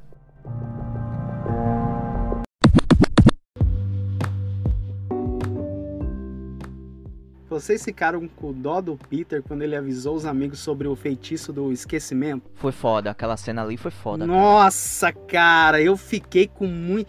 Ou, oh, aquela cena. Quando ele olha assim pra MJ, tipo, tenta. Ele tenta. Ele quer contar pra ela tudo, mas não sabe a reação. Nossa, me deu uma dó foi dele. Foi foda eu fiquei. Cara, eu lembro que. Eu lembro que nessa hora, sabe, faltou o quê, Rudá? Faltou aquela música ali do Velozes Furiosos 5, sabe? Da homenagem pro Walker lá. é. Não, não, iria Cara, combinar certinho, mano. O, o final desse Homem-Aranha é um final bem triste, né, velho? Se você for parar pra pensar, é um final triste, mas edificante, né? Porque ele, ele de fato, ele, ele perde a May, ele, ele perde os amigos, né? É, mas ele se torna o, o, o herói, né? Ele se, se transforma no herói. É triste, mas é edificante, assim, é de partir o coração. Mas a gente também sai com um sentimento bom, porque a gente sabe que agora a história dele vai começar, né? É como se a gente dissesse assim, né? Agora vai começar o Homem-Aranha. É agora que a gente vai conhecer o, o verdadeiro Homem-Aranha, né? Eu acho que o No Way Home, eu acho que ele deixa esse esse gancho para essas futuras produções, né? E até eu acho que possivelmente, cara, vai ter um derivado ali mencionando Homem-Aranha. Mas e sim, principalmente nesses eventos do No Way Home. Pode ser um one shot, pode ser uma minissérie, não sei. O que, que você acha, Eliezer? Principalmente desse final, assim, que esse filme, esse legado que o filme deixou. Ah, com certeza. Eu acredito que esquecimento por total, né? Não, não vai ter, né? Mas agora eu acho que não, será que vai ter um novo, uma nova trilogia do Tom Holland? Eu acho que não, cara. Mas será? Vai, vai, já foi confirmado. Vai, confirmado. Foi confirmado. Tá Só que a questão vai ser, vai ser uma uma rebutagem de história ou será que ele vai participar, por exemplo, de outros eventos? Por exemplo, eventos mais. Eventos do MCU? Isso! É, eu acho que vai ser. Ele vai continuar fazendo parte do MCU, né? Porque todo mundo sabe que o Homem-Aranha existe, só não sabem que é Peter Parker, né? Então o Homem-Aranha ele tá inserido no universo. Agora, é, eu, não, eu não acho que vai ser reboot nem nada, não. Eu acho que ele de fato vai vai, vai a, a, história dele vai começar Continuar a partir a história, daí, né? cara. É, porque a partir é agora que ele, ele não tem mais ninguém, ele não tem a tia May, né? E, e, e aí a gente vai ter um, algumas modificações em relação a, aos quadrinhos, mas também a gente tem muitas possibilidades aí, né? Porque tem a possibilidade dele conhecer de fato a Mary Jane, né? Porque a MJ não é não é uma não é Mary Jane, né? Ela tem outro nome, é Michelle Michelle. Michelle Jones. Jones, né? Ou seja, ele tem a possibilidade aí de conhecer de fato a Mary Jane dos quadrinhos. Ele. ele ele vai seja, trabalhar, ele chegar né? Pra, ele chegar pra MJ, ele chegar pra Mary Jane e falar assim, ou MJ2. MJ2, exatamente, é. Entendeu, né? Sacou, é, né? É, sim, sim. E ele vai, ele vai, e ele vai ralar agora, né, para trabalhar e tal. Então a gente vai, vai ver aquele Homem-Aranha que o Homem-Aranha é aquele personagem que é fudido, rala pra caralho. E outra, né? É, e tem que assumir o manto do e herói outra, se também. Se você for ver, ô, Rudá, depois assim, que ele pega aquele café lá na cafeteria, lanchonete que a, que a MJ. MJ1, tá? Não, a, a Mary Jane, não a MJ2, futura Mary Jane, não sei. É, quando, se você for ver lá, é, quando mostra até na, no, no take, assim, quando ele sai pra balançar as teias, antes de balançar as teias, mostra uma máquina de costura. Então significa que aquele novo traje, ele se inspira, ele é um traje caseiro, não é mais aquele traje de, de antes, do Tony Stark. Se você for Do ver, Tony Stark. até se você for ver, Sim, sim. num reflexo ali é um tecido mais caseiro, meio colã, sabe? Não sei se você chegou a reparar nisso. Aham. Então eu acho que quando ele chega e mostra aquela máquina de costura e que dá a impressão de que ele ele fez um outro traje, significa que é para desligar mesmo do, do passado dele e erguer uma nova cabeça e ter um novo ponto de vista. Eu acho que foi isso que esse filme ele amadureceu o personagem. O que, que você acha, Eliezer? Vixe, rapaz. Fala, comenta aí primeiro, Rudá. Não, eu acho que é, é bem isso mesmo. Agora ele, é, agora ele vai começar a vida dele, velho. Como Homem-Aranha, como Homem-Aranha que a gente conhece, tá ligado? Tipo, ele vai ser o cara agora que ele vai ter que trabalhar por conta você. já vê que ele tá ali num prédio, né? Morando num apartamento só, né? Então ele provavelmente vai fazer um bico para trabalhar e tal. E, e essa e essa essa essa coisa do, do uniforme que é ele mesmo que faz é muito simbólico mesmo, porque é uma, desosso- uma desassociação do personagem que até agora era um personagem, digamos assim, um juvenil, né? Ele era tem os Vingadores ali, aí tem o- os Vingadores é, é, adulto, profissional, e aí tem o a parte ali que é fraldinha, juvenil e tal, não sei o que. O Homem-Aranha tava nessa categoria, né, velho? Que era um personagem, todo mundo achava ele meio menininho, tudo bem, salvou o mundo e tal, né? É, mas era meio menino, assim, chamando o Doutor Estranho lá de senhor, né? O Doutor Estranho até corrige ele. É, chamando ele pra responsabilidade, né? Ó, senhor não, a gente salvou o mundo junto e tal. É, então essa coisa do uniforme eu acho que é meio simbólica também, dizendo que ele saiu de fato desse lugar de eterno aprendiz, eterno, né, eterno menino, e agora ele de fato vai assumir a responsabilidade dele como um herói também. Aquilo tudo foi apagado e é só daí. Agora eu vou fazer uma pergunta pra vocês, né? Por exemplo, vai. O Rudá falou que ele perde muitas coisas, tal, falando na- naquele tom sério, mas eu vou falar sobre perder mais coisas. Por exemplo, vocês acham que ele vai perder a bolsa de estudo lá em Harvard? Vai. Provavelmente sim. ah, certeza. Ixi, fácil. Provavelmente sim. Uma coisa que eu acho que é uma dúvida, é uma dúvida assim que eu tenho, é em relação a como é que vai ser a relação dele com o Rap, né?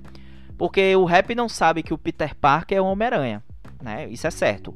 Agora, o Homem-Aranha existe. E você tem e, e você tem as coisas do Homem-Aranha que foram geradas pelas, pela empresa Stark. Então, é, manter a identidade secreta. é, exatamente, como é que vai ser isso, né? Tipo, Ele não vai revelar que o Peter Parker é o Homem-Aranha. Eu acredito que não.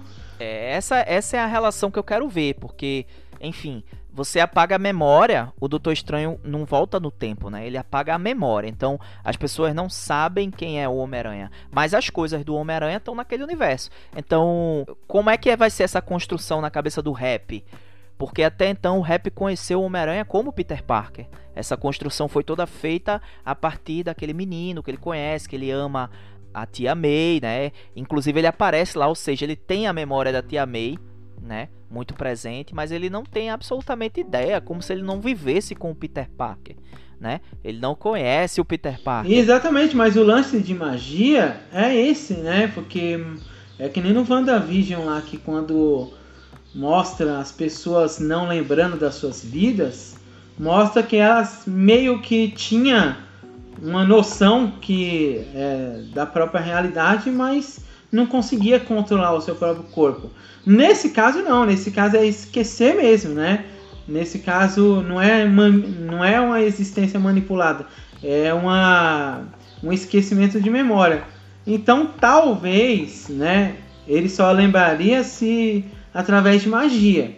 Se ele conseguisse acessar magia, talvez ele lembraria.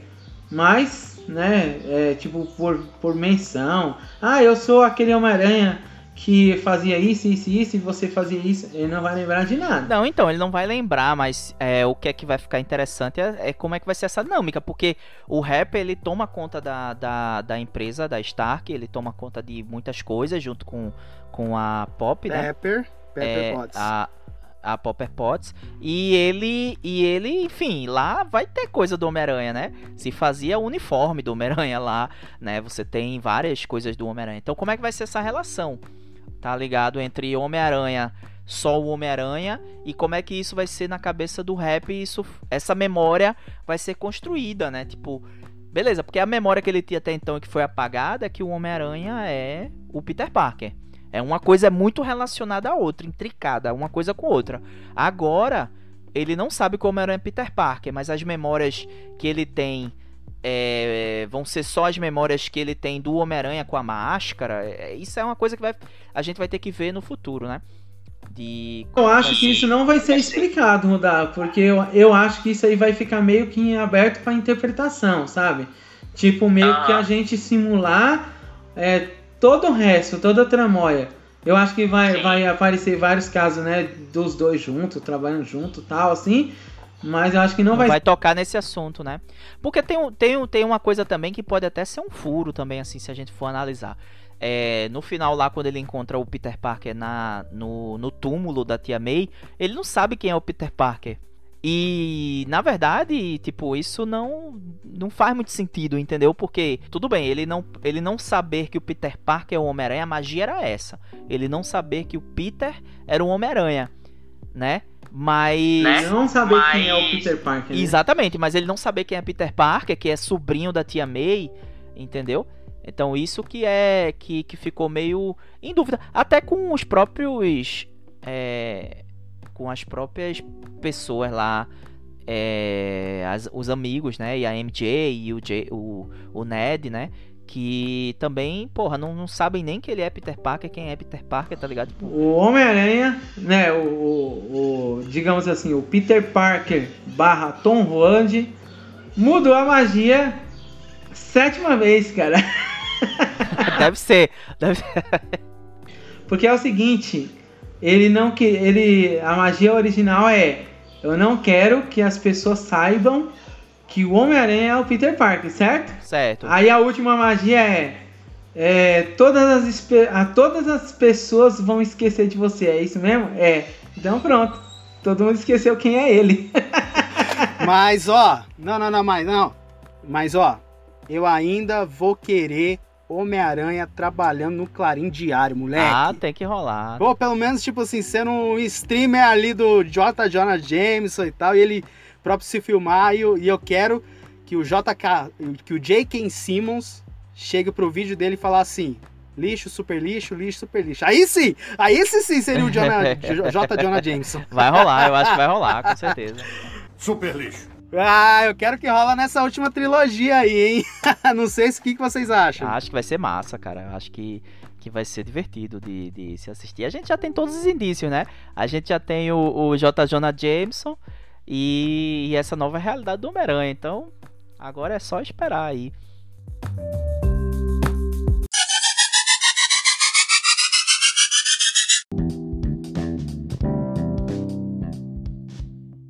Vamos para as nossas considerações finais, hein?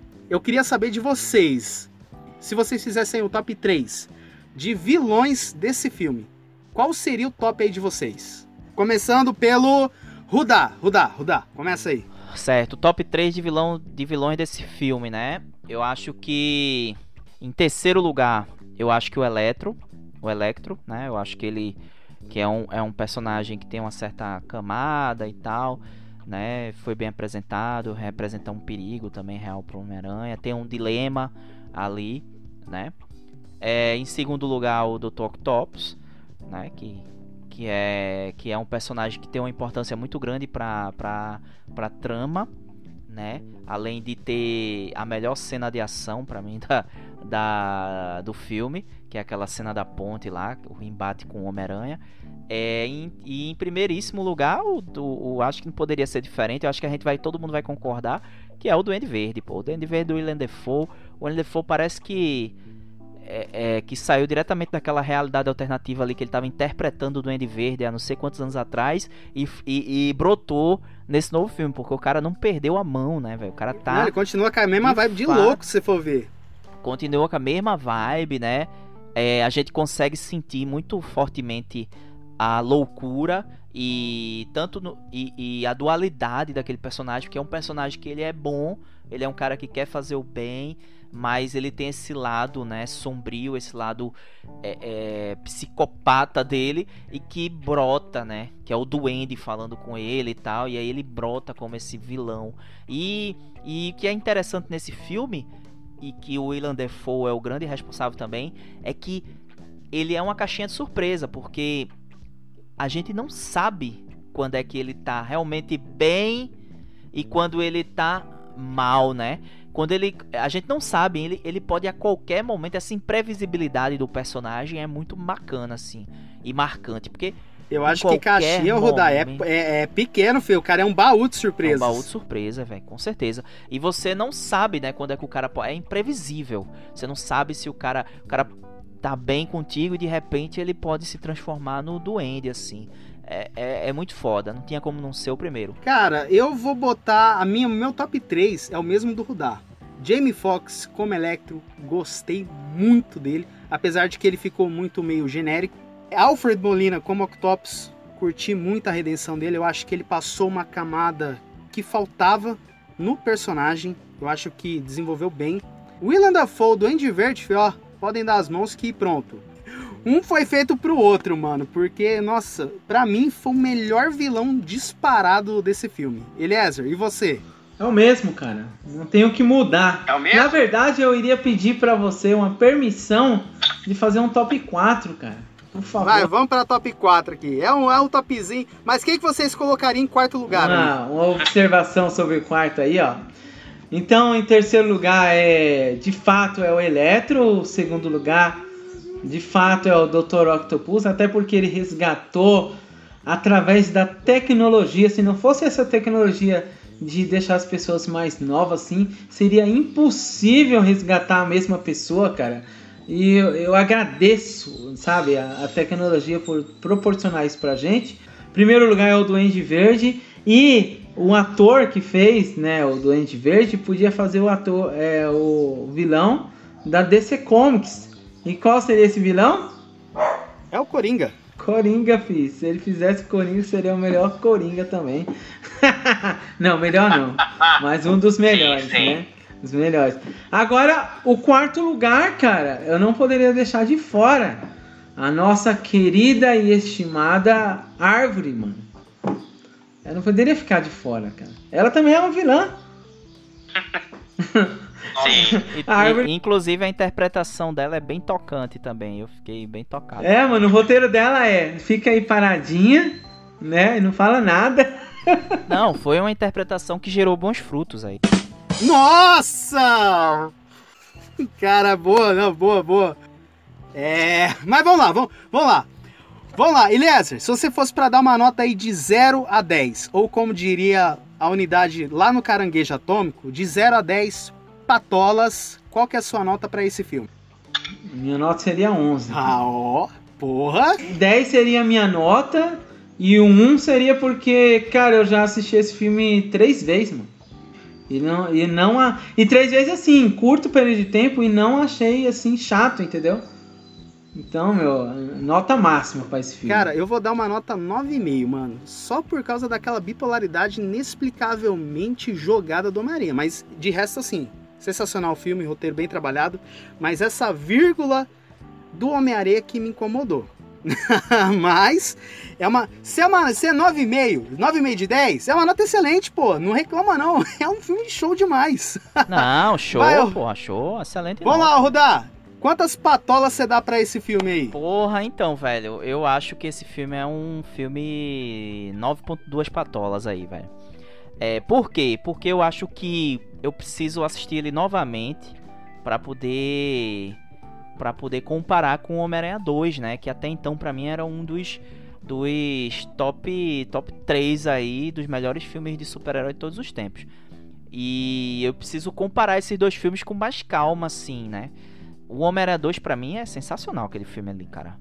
O que eles alcançaram ali naquele filme foi sensacional. Mas eu acho que esse filme tem um potencial de bater, assim. Eu preciso, mas eu preciso assistir de novo. Então eu acho que 9.2 é uma boa é uma boa nota aí. Quase um 10, né? Quase, é, é, é, é ainda, ainda ali, pô. É, não. E não é que ele não tenha defeitos, né, cara? A gente também, como a gente curte muito o filme, a gente é, curte muito esse universo também, a gente às vezes tende a, a dar 10 pro filme. Mas assim, se você for analisar ele como filme, sem essa coisa da, do, do fã, né, incorporada ali em você, você vai ver que ele é um filme que ele tem sim uns probleminhas aqui, outros ali, mas é, não deixa de ser um grande filme em momento algum, né? Ainda assim, é um filme absurdamente bom.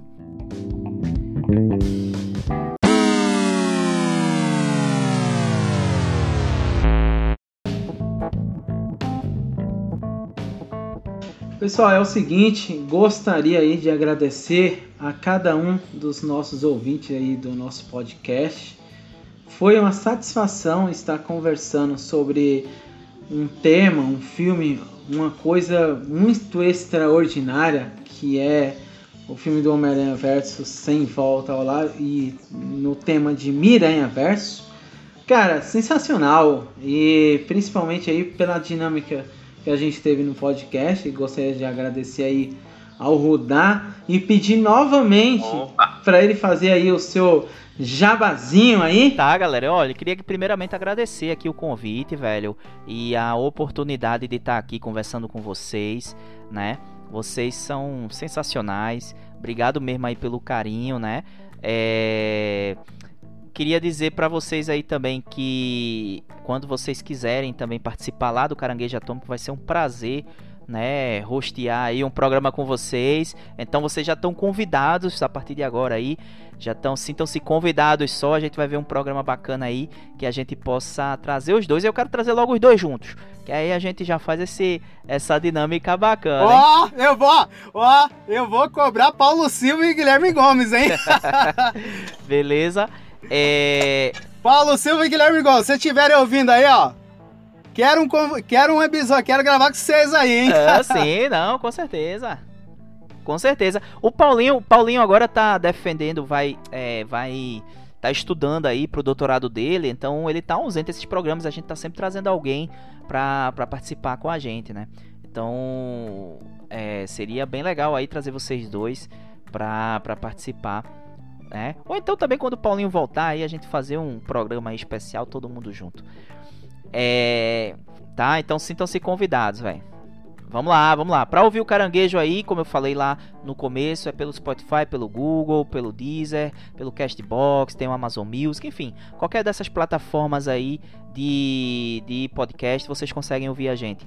É, a gente também tem um site para quem não gosta dessas plataformas, tem um site da gente que é o caranguejoatômico.com.br é, e a gente também está presente nas redes sociais, está no Instagram, arroba Caranguejo Atômico Podcast, e também no Twitter, que é o arroba Caranguejo AT. O AT é maiúsculo, beleza? É, todo dia ou quase todo dia os meninos fazem. Eu sou um pouco mais ausente aí da, do tweet do Caranguejo. É, mas se você botar lá Caranguejo Atômico no Twitch, também vai encontrar a gente lá. Os meninos fazem quase todo dia, ou todo dia, né? Lives lá no, no, no, no Twitch do Caranguejo, tá? Então é isso, pessoal. É, a gente agora recentemente lançou um programa novo. A gente está apostando aí também em novas formas, né, de, de produção de conteúdo. Então a gente lançou um programa novo aí falando sobre Matrix, né? Matrix lançou o quarto filme agora. A gente fez um programa aí retrospectivo dos três últimos filmes, né, de Matrix e de um, de um jeito mais bem humorado e um pouco diferente do habitual. Então, esse, esse ficou, esse ficou muito foda, eu curti, achei massa. Pronto, então corram lá pra assistir. É a primeira vez aí que a gente tá investido num formato diferente, mas é, enfim, a gente curtiu muito fazer, deu muito trabalho para fazer também, mas a gente curtiu bastante e com certeza vão ter outros sagas aí ainda melhores. Beleza? Mais uma vez obrigado aí, viu, pessoal? Foi um prazer estar aqui. E assim, finalizando a minha parte aqui, gostaria de desejar para todas as pessoas que estão escutando o nosso podcast agora em 2021.